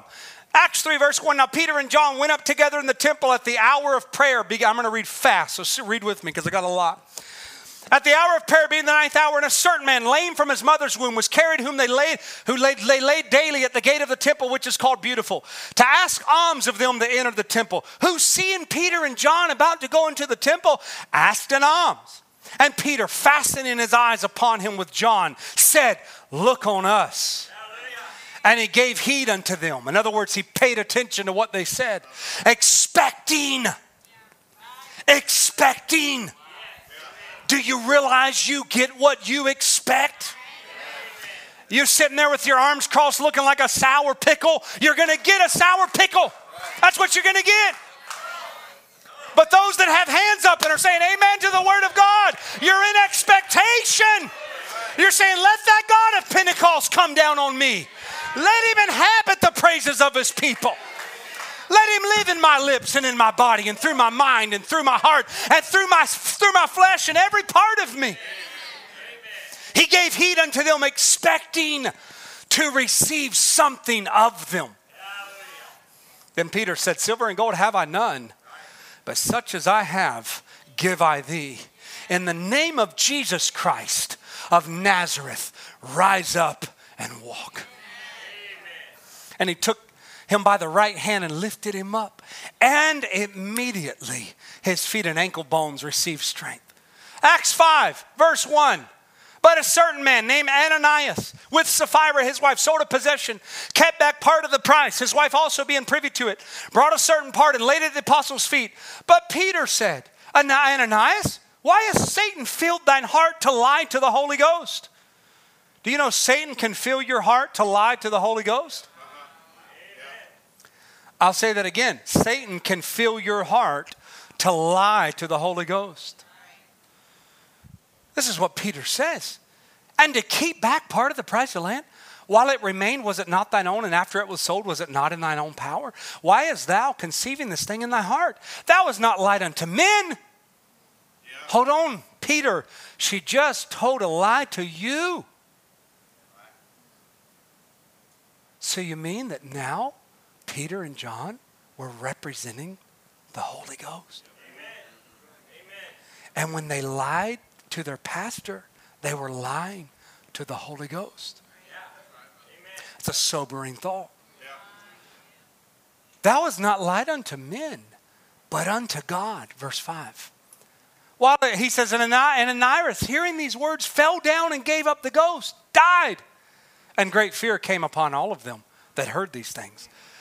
Verse 12, and by the hands of the apostles were many signs and wonders wrought among the people. And they were all with one accord in Solomon's porch. And of the rest durst no man join himself to them, but the people magnified them. So the rest of the people, all of those on the outside, didn't want anything to do with that little church on Mossy Oaks Road. They didn't want anything to do with it. Stay away from that cult. Stay away from those people. But the people magnified them. And God did miracles and signs. And he says, go to the next verse. And he says, and believers were the more added to the Lord. Multitudes, both of men and women. Do you know who we want added to this church? Believers. Not doubters, not questioners, not compromisers, not people that want to change it. I want a church full of believers because I need a faith, an atmosphere of faith, and it can only come when the church is in one heart and one accord and everyone believes the word. And he says, and believers were added unto them, insomuch that they brought forth the sick into the streets and laid them on beds and couches, that at the least the shadow of Peter passing by might overshadow some of them. There came also a multitude out of the cities round about Jerusalem, bringing sick folks, and them which were vexed with unclean spirits, and they were healed, every one. If you needed a latte, you went down to the big mega church. But if you need delivered of a disease and an evil spirit, you went to the Book of Acts church. If you needed a feel-good vibe for that Sunday morning, you went down to the mega church. But if you needed the power, oh, do I have somebody here that could say, I don't need a feel-good. I don't need a good vibe. I need the power of God, preached in an adulterated word of God, to come and be spoken to my life. Oh, how many would say, that's what I want. That's what I'm longing for. That's what I'm desiring in my life. I want the Spirit of God. Hallelujah. Acts, listen to this. We're in Acts 5. Notice this in Acts chapter 8. Verse 14, now when the apostles which were at Jerusalem heard that Samaria received the word of God, they sent them Peter and John, who they were come down, prayed for them that they might receive the Holy Ghost. Amen. For as yet he was fallen upon none of them. Only they were baptized in the name of the Lord Jesus. Then they laid their hands on them and they received the Holy Ghost. Amen. Acts 9, verse 33, and there he found a certain man named Ananias, which had kept his bed 8 years, and was sick of the palsy. And Peter said unto them, Ananias, Jesus Christ maketh thee whole. Arise and make thy bed. And he arose immediately. Verse 36, now there was at Joppa a certain disciple named Tabitha, which by interpretation is called Dorcas. This woman was full of good works and all alms deeds which she did. And it came to pass in those days that she was sick and died, whom when they had washed, they laid her in an upper chamber. For as much as Lydia was nigh to Joppa, and the disciples had heard that Peter was there, they sent unto him two men, desiring him that he would not delay to come to them. Then Peter arose and went with them. When he was come, they brought him into the upper chamber, and all the widows stood by him weeping, and shewing the coats and garments which Dorcas made while she was with them. They were weeping, memorizing. This is this woman we love so much. But Peter put them all forth, and knelt down, and prayed, and turning him to the body said, Tabitha, arise. And she opened her eyes, and when she saw Peter, she sat up and gave her his hand and lifted her up. And when he had called the saints and widows, presented her alive. This is what we believe. This is what we preach. Resurrection to the dead, life to the dead, freedom to the addicted, freedom to the depressed. I say, God, pour it out in this church. Pour out that resurrection power in my life. Pour out a revival where the dead that have been given up on, yet God pours his spirit, and you might have gave up on them, but God raises them up to life. Hallelujah. Acts 12, and behold, the angel of the Lord came on when a light shined in this prison, and he smote Peter on the side. This is Acts 12, verse 7, and raised him up, saying, arise up quickly, and his chains fell off of his hands. The angel said unto him, gird thyself and bind on thy sandals, and so he did. And he said unto him, cast thy garment about thee and follow me. And he went out and followed him, and knew not that it was true which was done by the angel, but thought he saw a vision. In other words, it was real. When they were past the first and the second ward, they came unto the iron gate that leadeth unto the city, which opened to them of his own accord. Hold on a minute. Did we just read that right? You mean bars and doors that man had shut, God can open. I said doors and bars and gates that the devil has shut and they haven't opened, God says, I'll open them in your life. You might have given up on them and said it'll never open, but God said, I'm going to open those doors that have been shut in your life. Hallelujah. And they went out and passed on through one street, and forthwith the angel departed from him. Notice this. And when Peter was come to himself, he said, now I know of a surety that the Lord hath sent his angel, and that delivered me out of the hand of Herod, and from all the expectation of the people of the Jews. And when he had considered the thing, he came to the house of Mary, the mother of John, whose surname was Mark, where many were gathered together praying. And as Peter knocked at the door of the gate, a damsel came to hearken, named Rhoda. Acts 13. Verse 6, but Elymas the sorcerer, for so is his name by interpretation, withstood them, seeking to turn them away. And he says, seeking to turn away the deputy from the faith. Then Saul, who is also called Paul, filled with the Holy Ghost. That's an important thing. What made Saul Paul? He was filled with the Holy Ghost. Set his eyes on him and said, oh, full of subtlety and all mischief, thou child of the devil, thou enemy of all righteousness, wilt thou not cease to pervert the right ways of the Lord? And now behold, the hand of the Lord is upon thee, and thou shalt be blind, not seeing the sun for a season. And immediately there fell on him a mist and a darkness, and he went about seeking some to lead him by the hand. Amen. You see, there's blessings that come with this church, and there's cursing that comes to this church. That's why we say the most dangerous spot you can be in is a church that is preaching the full, unadulterated Word of God. It's the most dangerous place you can be in, because when we speak it and you hear it, you are now held accountable for what you have heard. And it's not my words. If I had my words, it wouldn't mean nothing, not a hill of beans. But when I speak the word of God that's been vindicated, then it's on your laps what you do with it. I say, God, help us to have attentive hearts. Acts 16, let's keep going. And it came to pass, verse 16, Acts 16, 16. No, I'm sorry, I missed one. Acts 14, 14 verse 8, Acts 14 verse 8. There sat a certain man at Lystra, impotent in his feet, being a cripple from his mother's womb, who had never walked. The same heard Paul speak, who steadfastly beholding him and perceiving that he had faith to be healed, said with a loud voice. Why do we use a loud voice? Because they did in the Bible. So I'm using a loud voice. You know, sometimes you got to speak loud enough for the devil to hear you. Sometimes you got to say amen and loud enough for your doubt to hear you. For that fear to hear you. Speak over those voices of fear. Speak over that doubt one time. It'll shut the devil up in your life. And he cried out with a loud voice, stand upright on thy feet. And he leaped and walked.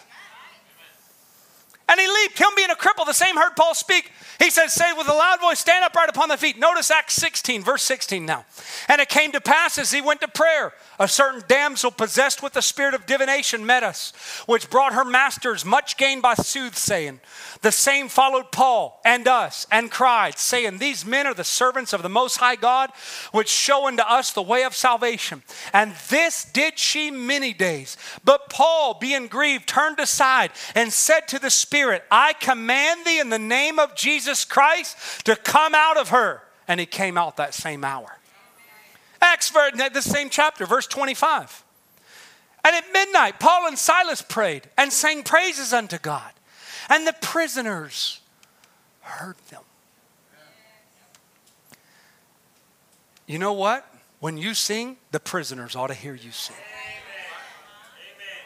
I said, when you sing, the prisoners ought to hear you sing. Because when the prisoners hear you sing, those prisoners might get to go free. The Bible says he praised God and the prisoners heard them. And suddenly there was a great earthquake so that the foundations of the prison were shaken, and immediately all the doors were opened and everyone, not just Paul, not just Silas, but everyone that was bound, everyone that was diseased, everyone that had spirits of evil, everyone that was afflicted, everyone that was in chains. You see, when the people of God can get free enough to worship in the Spirit of God, and not care about what everybody thinks, prisoners can go free. Amen. Addicted can throw off their chains. I say, God, let me get free enough so that all the prisoners can go free in our church. Oh, let me get so free. Let me get so full of praise and worship that not a devil can stay in this building. But we run him out of the windows and run him out of the door. And freedom can go to every chain and every disease and every burden and every heart and every disease of sickness, every demon of depression, every disease and demon of affliction and anxiety won't stand a chance in the presence of God. If the church can get free. How many would say, I want that kind of a church? Acts 19, verse 1, then said Paul, John verily baptized with the baptism of repentance, saying unto the people that they should believe on him which should come after him, that is on Christ Jesus. When they heard this, they were baptized in the name of the Lord Jesus. And when Paul had laid his hands on them, the Holy Ghost came on them, and they spoke with tongues and prophesied. Verse 11, Acts 19, and God wrought special miracles by the hands of Paul, so that from his body were brought unto the sick handkerchiefs and aprons, and the diseases departed from them, and the evil spirit went out of them. Amen. It should be our expectation. I said it should be our expectation. Do you know that Marcus Humphrey, the man who was healed of stage 4 Hodgkin's lymphoma, I won't have time, he'll have to give the testimony. Do you know that that's the second time cancer has been healed supernaturally in the life of Brother Travis? Also prayed for a little boy that was diseased with cancer, went to his grandpa's house. The boy was in a bed, given up on, was going to die. And Brother Travis took a prayer cloth of Brother Branham, or one that we had prayed over. Yeah, a prayer cloth of God's prophet. Laid it on that boy, went to that job sometime later. That boy was supernaturally healed of cancer. You say, Brother Matt, what does that mean? It should be our expectation. This should be the church of Pentecost. This should be the church with signs and wonders.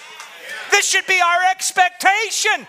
Not a dead, dry, just teaching, just some kind of lifestyle that we have of long hair and dresses. Oh, thank God for it. But there ought to be a life. There ought to be a spirit that backs up that lifestyle. There ought to be a power that backs up your preaching. There ought to be a power that backs up your family. And your prayers ought to be heard by God. I say, God, give us a power like they had in the book of Acts, to where we speak and God listens. To where we petition and God sets us free. Amen. This is the church of Pentecost. Acts chapter 20, verse 9. I'm going to close. Don't get scared. And there sat in a window a certain young man named Eutychus, being fallen into a deep sleep. And his paw was long. My goodness, Brother Matt. It's 1:12. Paul was long preaching. He sunk down with sleep and fell down from the third loft and was taken up dead. And Paul went down and fell on him, and embracing him said, "Trouble not yourself, for his life is in him."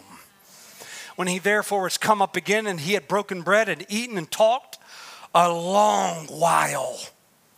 When God raises you from the dead, long while and long sermons and long preaching don't bother you a bit. Even till the break of day. And they brought the young men alive and were not a little comforted. Listen to what it says. That simply means it wasn't just a little comfort. They were greatly comforted. Acts 28. Just two more, I think. Two more.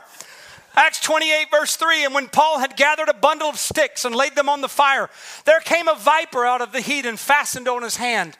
And when the barbarians saw the venomous beast hang on his hand, they said among themselves, "No doubt this man is a murderer, whom though he had escaped the sea, yet vengeance suffereth not to live." This is what they actually thought of him. Yeah. The guy escaped that shipwreck, but now the viper's biting him. He must be a devil. And he shook off the beast. I love how simple it was. And he shook it off. You know, when people criticize you, shake it off. Don't get weighted down with that and try to argue. Just shake it off into the fire. When that devil comes biting at you, just shake him off. You ain't nothing, devil. I'm just going to shake you off. A little bit of doubt comes in my heart. I'm just going to shake you off. I'm not going to pay no attention to you. And he says, he shook him off into the fire and felt no harm, howbeit they looked when he should have swollen or fallen dead, down dead suddenly. But after they had looked a great while and saw no harm come to him, they changed their minds and said he was a god. They weren't wrong.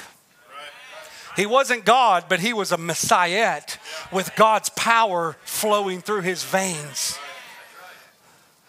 Acts 28, look at verse 7, same chapter, in the same, last one. In the same quarters were possessions of the chief man of the island, whose name was Publius. I think that's how I'm saying that correctly. Who received us and lodged us 3 days courteously. And it came to pass that the father lay sick of a fever and of a bloody flux, to whom Paul entered in and prayed and laid his hands on him. Oh, hold on a minute. You mean Paul didn't just walk up to him and say, you should just accept it and believe it, brother. God said, just believe it. Just accept it. You mean Paul didn't just walk in and go, yeah, amen, amen. You mean Paul did something physically? He used his physical hands to lay hands upon him? You mean it might have to start in the flesh before God will do anything for you? Sometimes your Brother Branham said, you got to go through the acts. If you're not willing to go through the acts, you'll never get to the spirit. And he laid his hands upon him. Paul entered and prayed and laid his hands on him and healed him. So when this was done, others also, which had diseases in the island, came and were healed. when the Spirit of God came. This is what it looked like in the book of Acts church.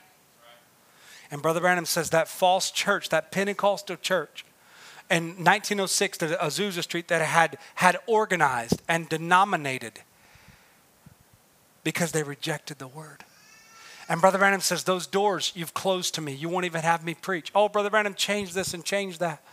And then he comes to that same exact message and says, oh, but I'm so glad. They might have turned me down, but I'm so glad for these churches, these little few churches that have opened their doors to me. And for your young pastor here who's caught the inspiration. What was it? It was more than just a teaching or a doctrine or an understanding or theology. He had caught the inspiration of Elijah. He had caught the inspiration of the message that this, as they said in the book of Acts, Peter said, this is that. Amen. Peter said, this is that Joel prophesied about, that I will restore, saith the Lord. And your young men shall dream dreams. And your young men shall see vision. And your old men shall dream dreams. I'll pour out my Spirit upon all flesh. What was that Spirit he was pouring out? It wasn't the denominational spirit. It wasn't a spirit of education. It wasn't a spirit of intellect. It wasn't just doctrine. It was a supernatural anointing. It was a supernatural spirit that dwelt on Elijah. And I say, God, let me be a recipient of a double portion of the same Spirit that fell at the book of Acts. Oh, how many would stand to their feet and raise their hand and say, Lord, let me be a recipient of that double portion. Amen. Let it live in me. Let it breathe through me. Let it think through me. Let my thoughts be its thoughts. Let my words be its words. Oh, God, I raise my hands this morning. And I say, God, give me a church, as your prophet said, give me a church that's every move is thus saith the Lord. And I say, and I echo those words. And there's a group of people here that'll raise hands and echo those words. Give me a church that every move is thus saith the Lord. And I'll show you a Messiah upon the earth. Give me a church that's so full of the power of God and so full of the Spirit of God, there wouldn't be a sick person in this building. There wouldn't be a disease in this building that couldn't stand to be here. Give me the power of God so strong, Lord, that would every demon spirit would flee. Every lying devil would, every lying voice would be silenced. Every lying tongue would be silenced. Oh God, I wonder if you would raise your hand and say that today. Hands up all over the building. Give me that, Lord Jesus. Give me that, Lord. Give me that. Give our church that. All friends, let your head bowed, every eye closed.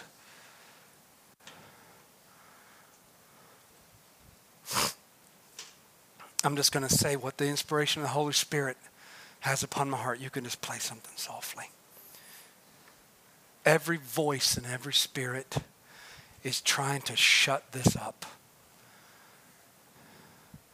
And every demon spirit and evil spirit is doing everything he can to silence our voices, to shut our mouths, to cause us to sit down. Every kind of evil spirit trying to get us to backslide and trying to get us to compromise. Do you know why? Do you know why people don't want this kind of preaching? Because it was prophesied they would come into the spirit of the last days. And in the spirit of the last days, it said they would heap unto themselves. This is the scripture. They would heap unto themselves teachers having itching ears. There would be a generation of people that Paul would speak of and say, for the time will come when they won't endure sound doctrine. They don't won't want that preaching. They won't want them. They won't want that kind. No, they won't want that kind. That's what Brother Branham speaks of in the Invisible Union. They don't. He says they don't want any of them tongue talking. That's not the kind of children they want. They don't want them miserable wretches that they call them. Their church would put them out if they had them. They don't want anything to do with that Pentecostal message. They want to modernize it and paint it up and dress it up and reculture it and redefine it, because it was prophesied. For the time will come when they won't endure sound doctrine, but having itching ears, they'll heap unto themselves teachers. Teachers. They'll heap after their own lusts. This is going to be the heart of the people. Prophesy unto us smooth things. This is what Isaiah said in Isaiah chapter 30. They say, which say to the seers and the prophets, don't see. Prophesy not, prophet.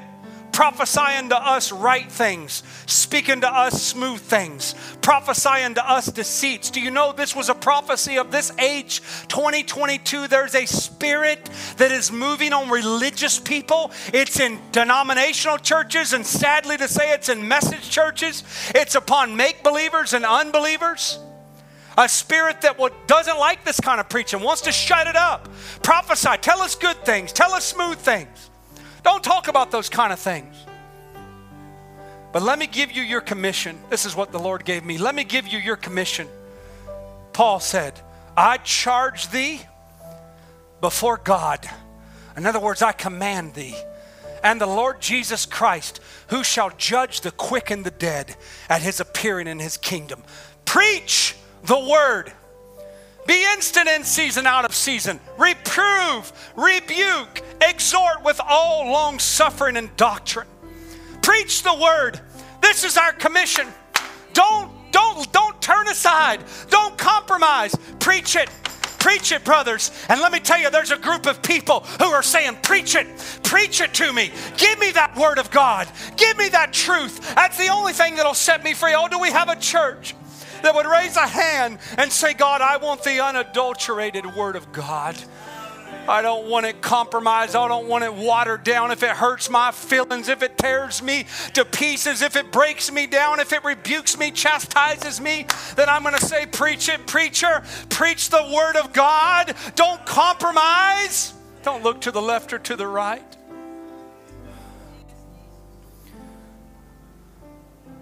Oh, God, help us, Lord. I'm just going to stop here.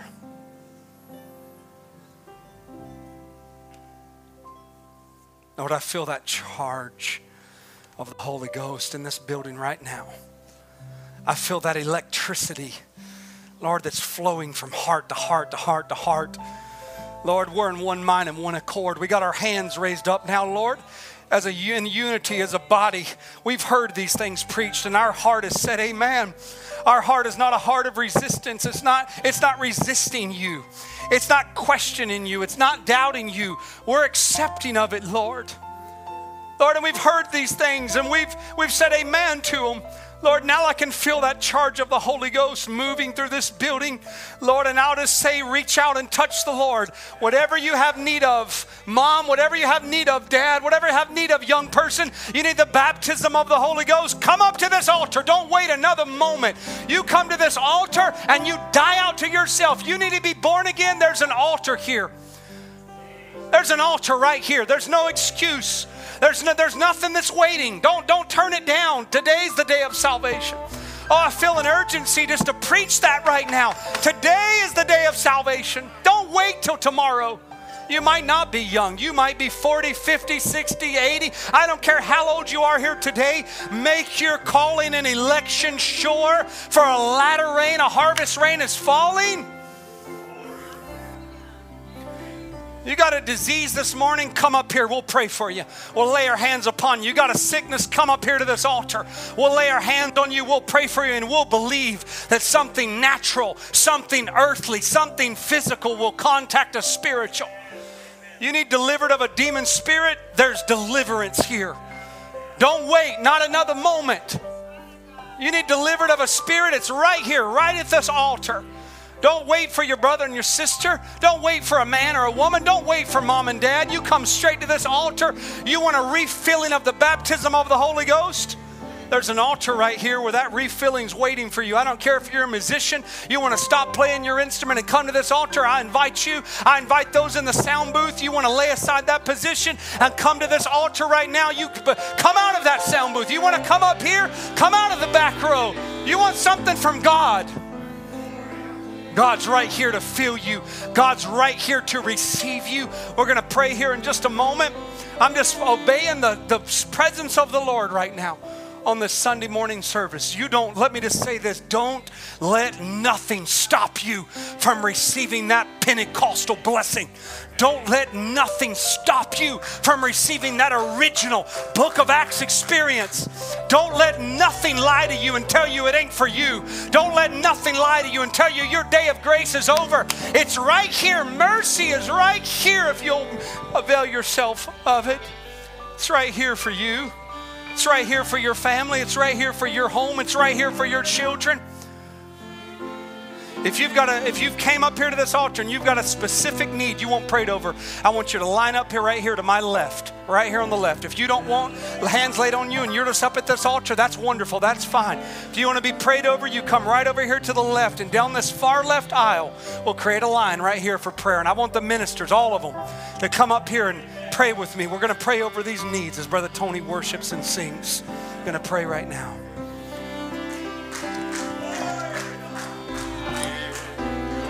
What you got, Brother? Lord Jesus, Father,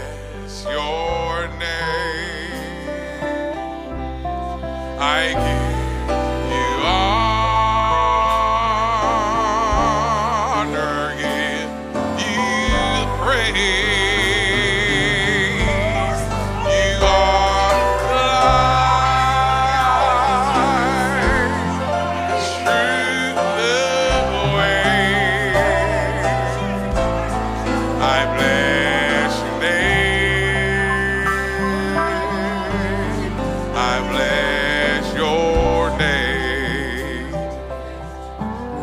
I bless your name.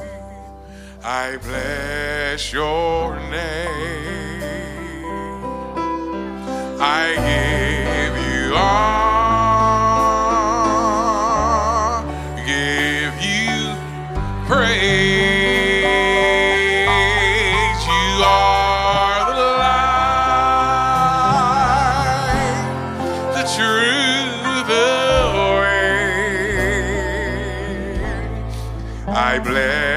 Your name, I bless your name. In prison chains, with bleeding stripes, Paul and Silas pray that night.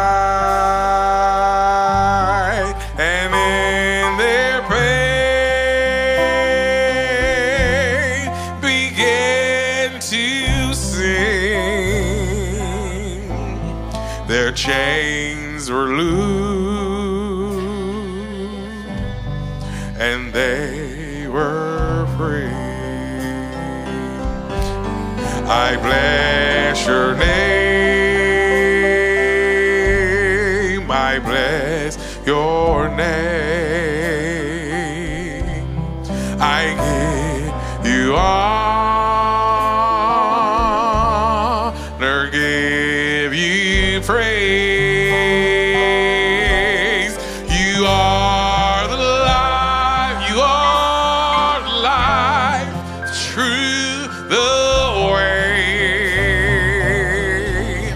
I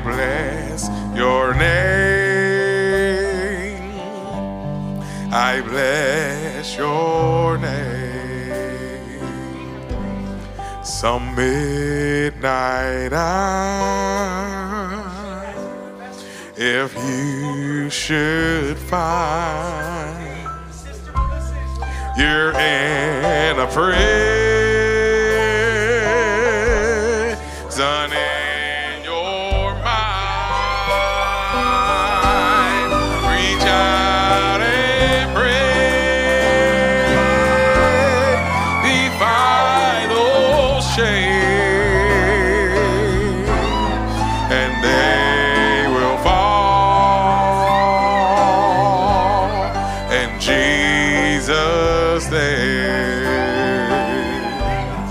I bless your name.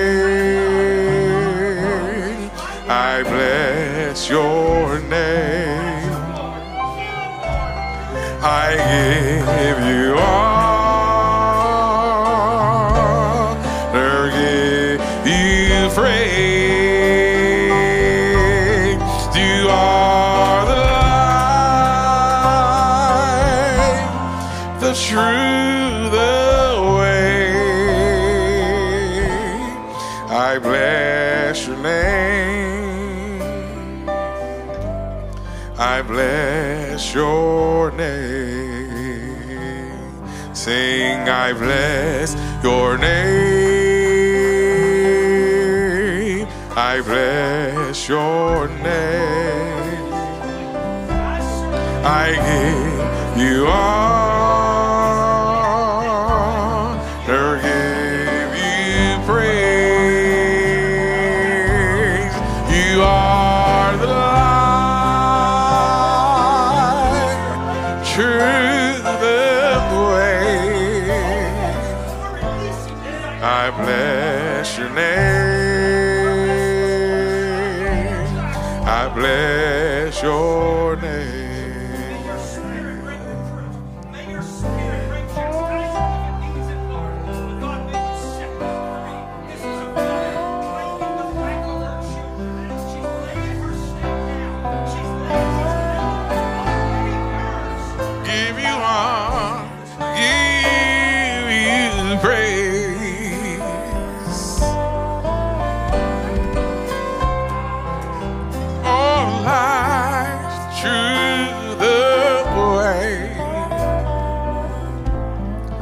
I bless your name. Bless your name. I bless your name. Bless your name. Give you all. Give you praise.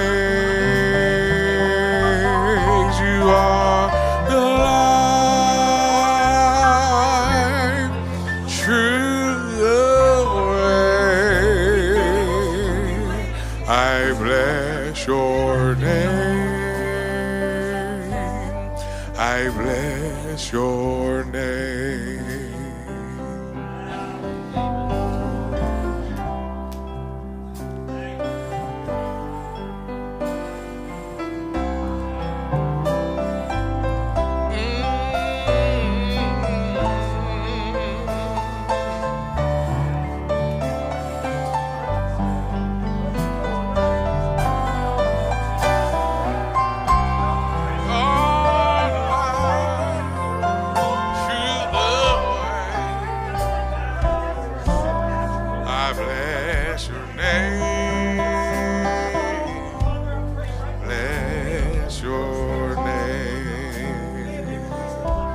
I bless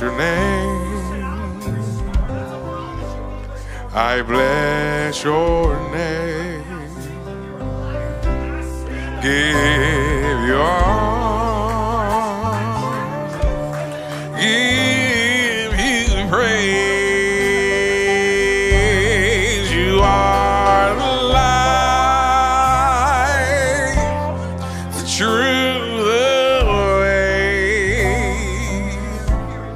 I bless your name.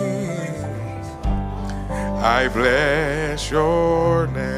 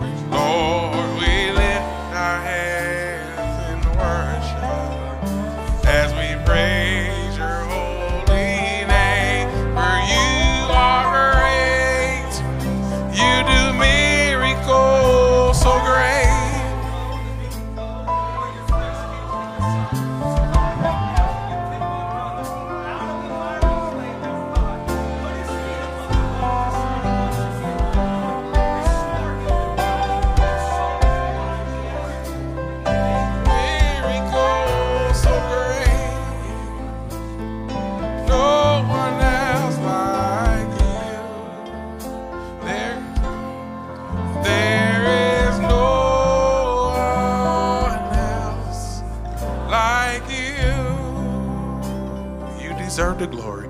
You deserve the glory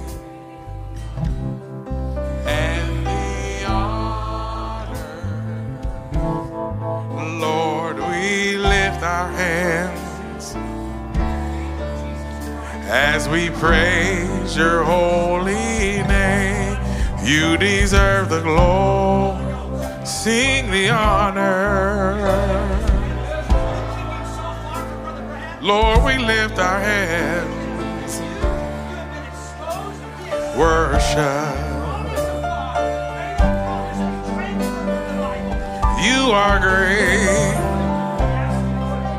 You do miracles so great. Like you, there is no one else like you. For you are great, you do miracles so great, there is no one else, there is no one else like you. You deserve the glory.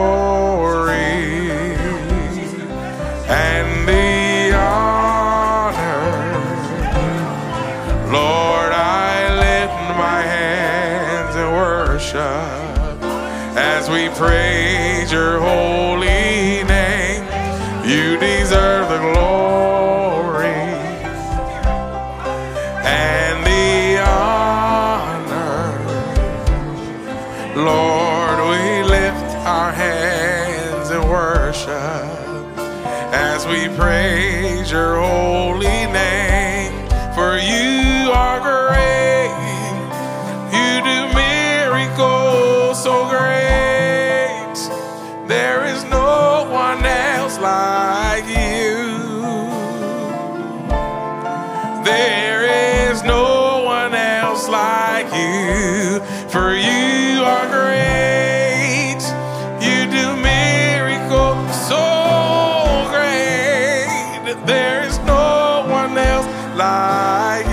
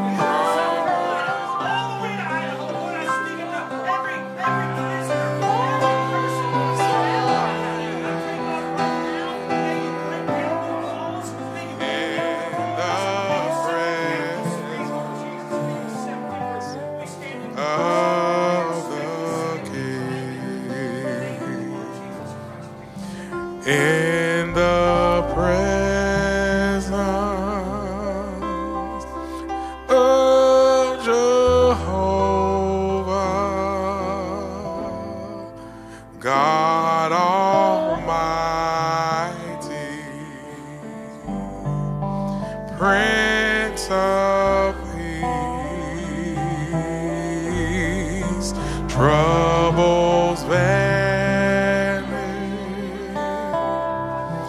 hearts are mended in the presence of the King. In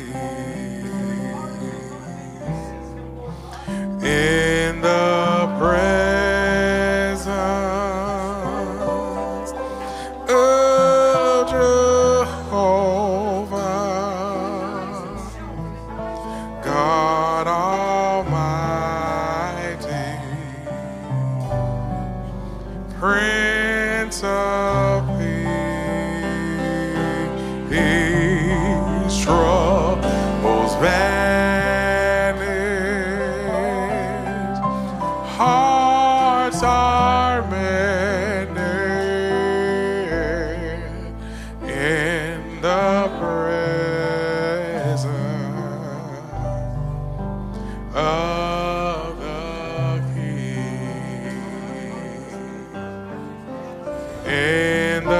presence of Jehovah,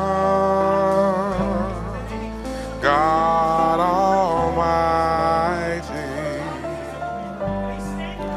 Prince of Peace, troubles vanish, hearts are mended in the presence of the King. In the presence of Jehovah, God Almighty, Prince of Peace, troubles vanish, hearts are mended in the presence of the King. In the presence of Jehovah, God Almighty, Prince of Peace, troubles vanish, hearts are mended in the presence of the King. In and out of situations that tug of war and me, all day long I struggle for the answers that I need. Come into his presence, all my questions become clear, and for that sacred moment no doubt can interfere. In the presence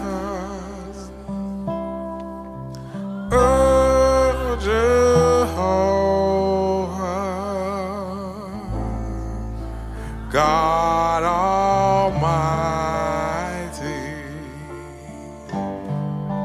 Prince of Peace, troubles vanish, hearts are mended in the presence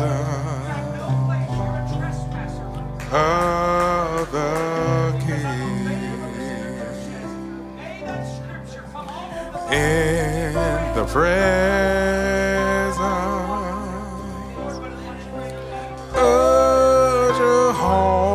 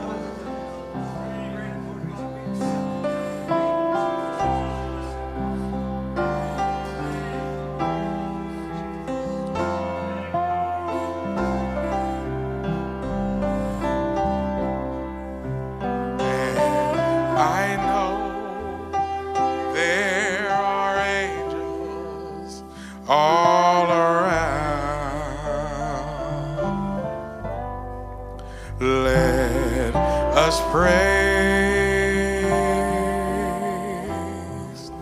Jesus now. We are standing in his presence on holy ground. We are standing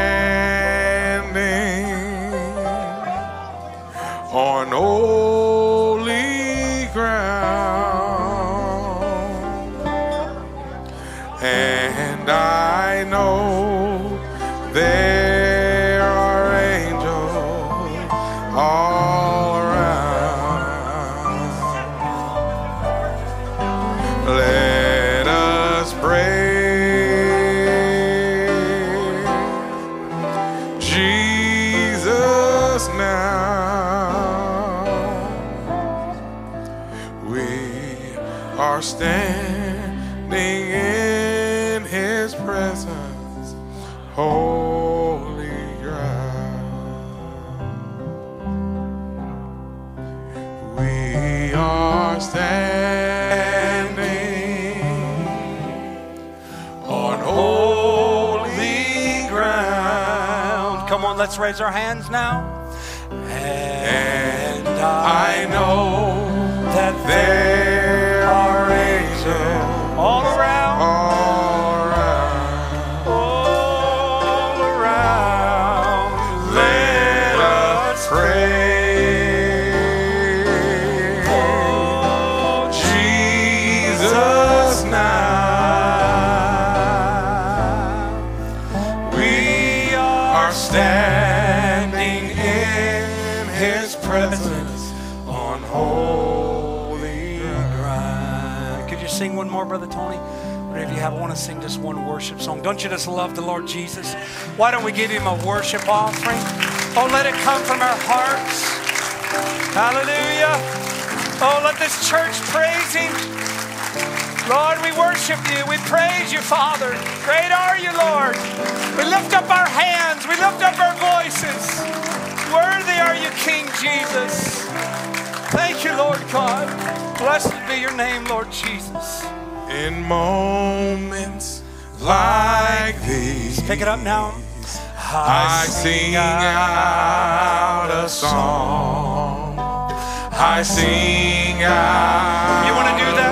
Why don't you raise those hands and sing it to Jesus? Jesus, in moments like these, oh, I lift up my hands. I lift up my hands to you, Lord. Singing, I love you, Lord. Oh, just tell him that this morning.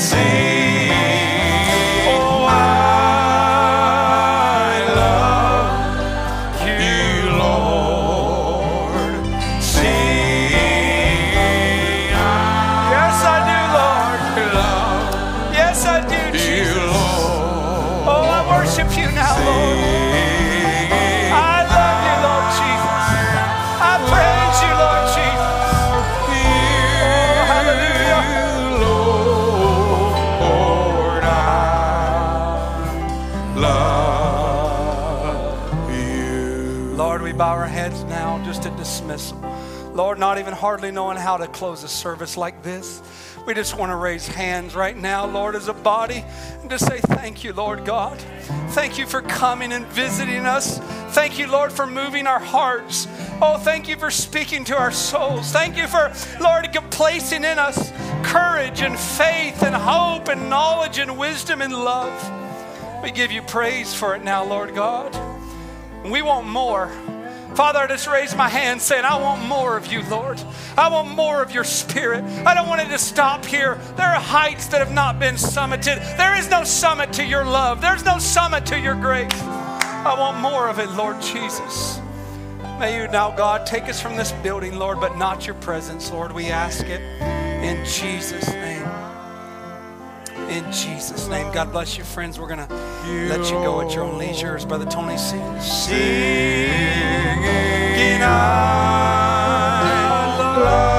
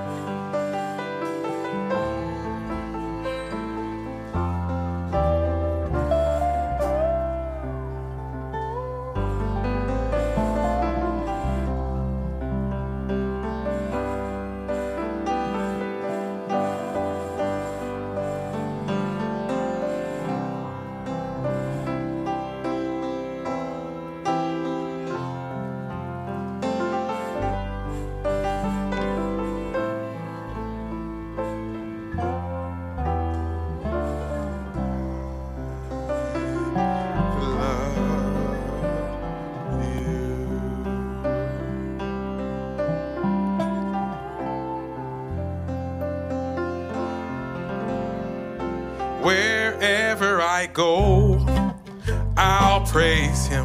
Wherever I am, I'll praise him, for his love surrounds me like a sea. I'll praise the name of Jesus, lift up the name of Jesus, for the name of Jesus lifted me.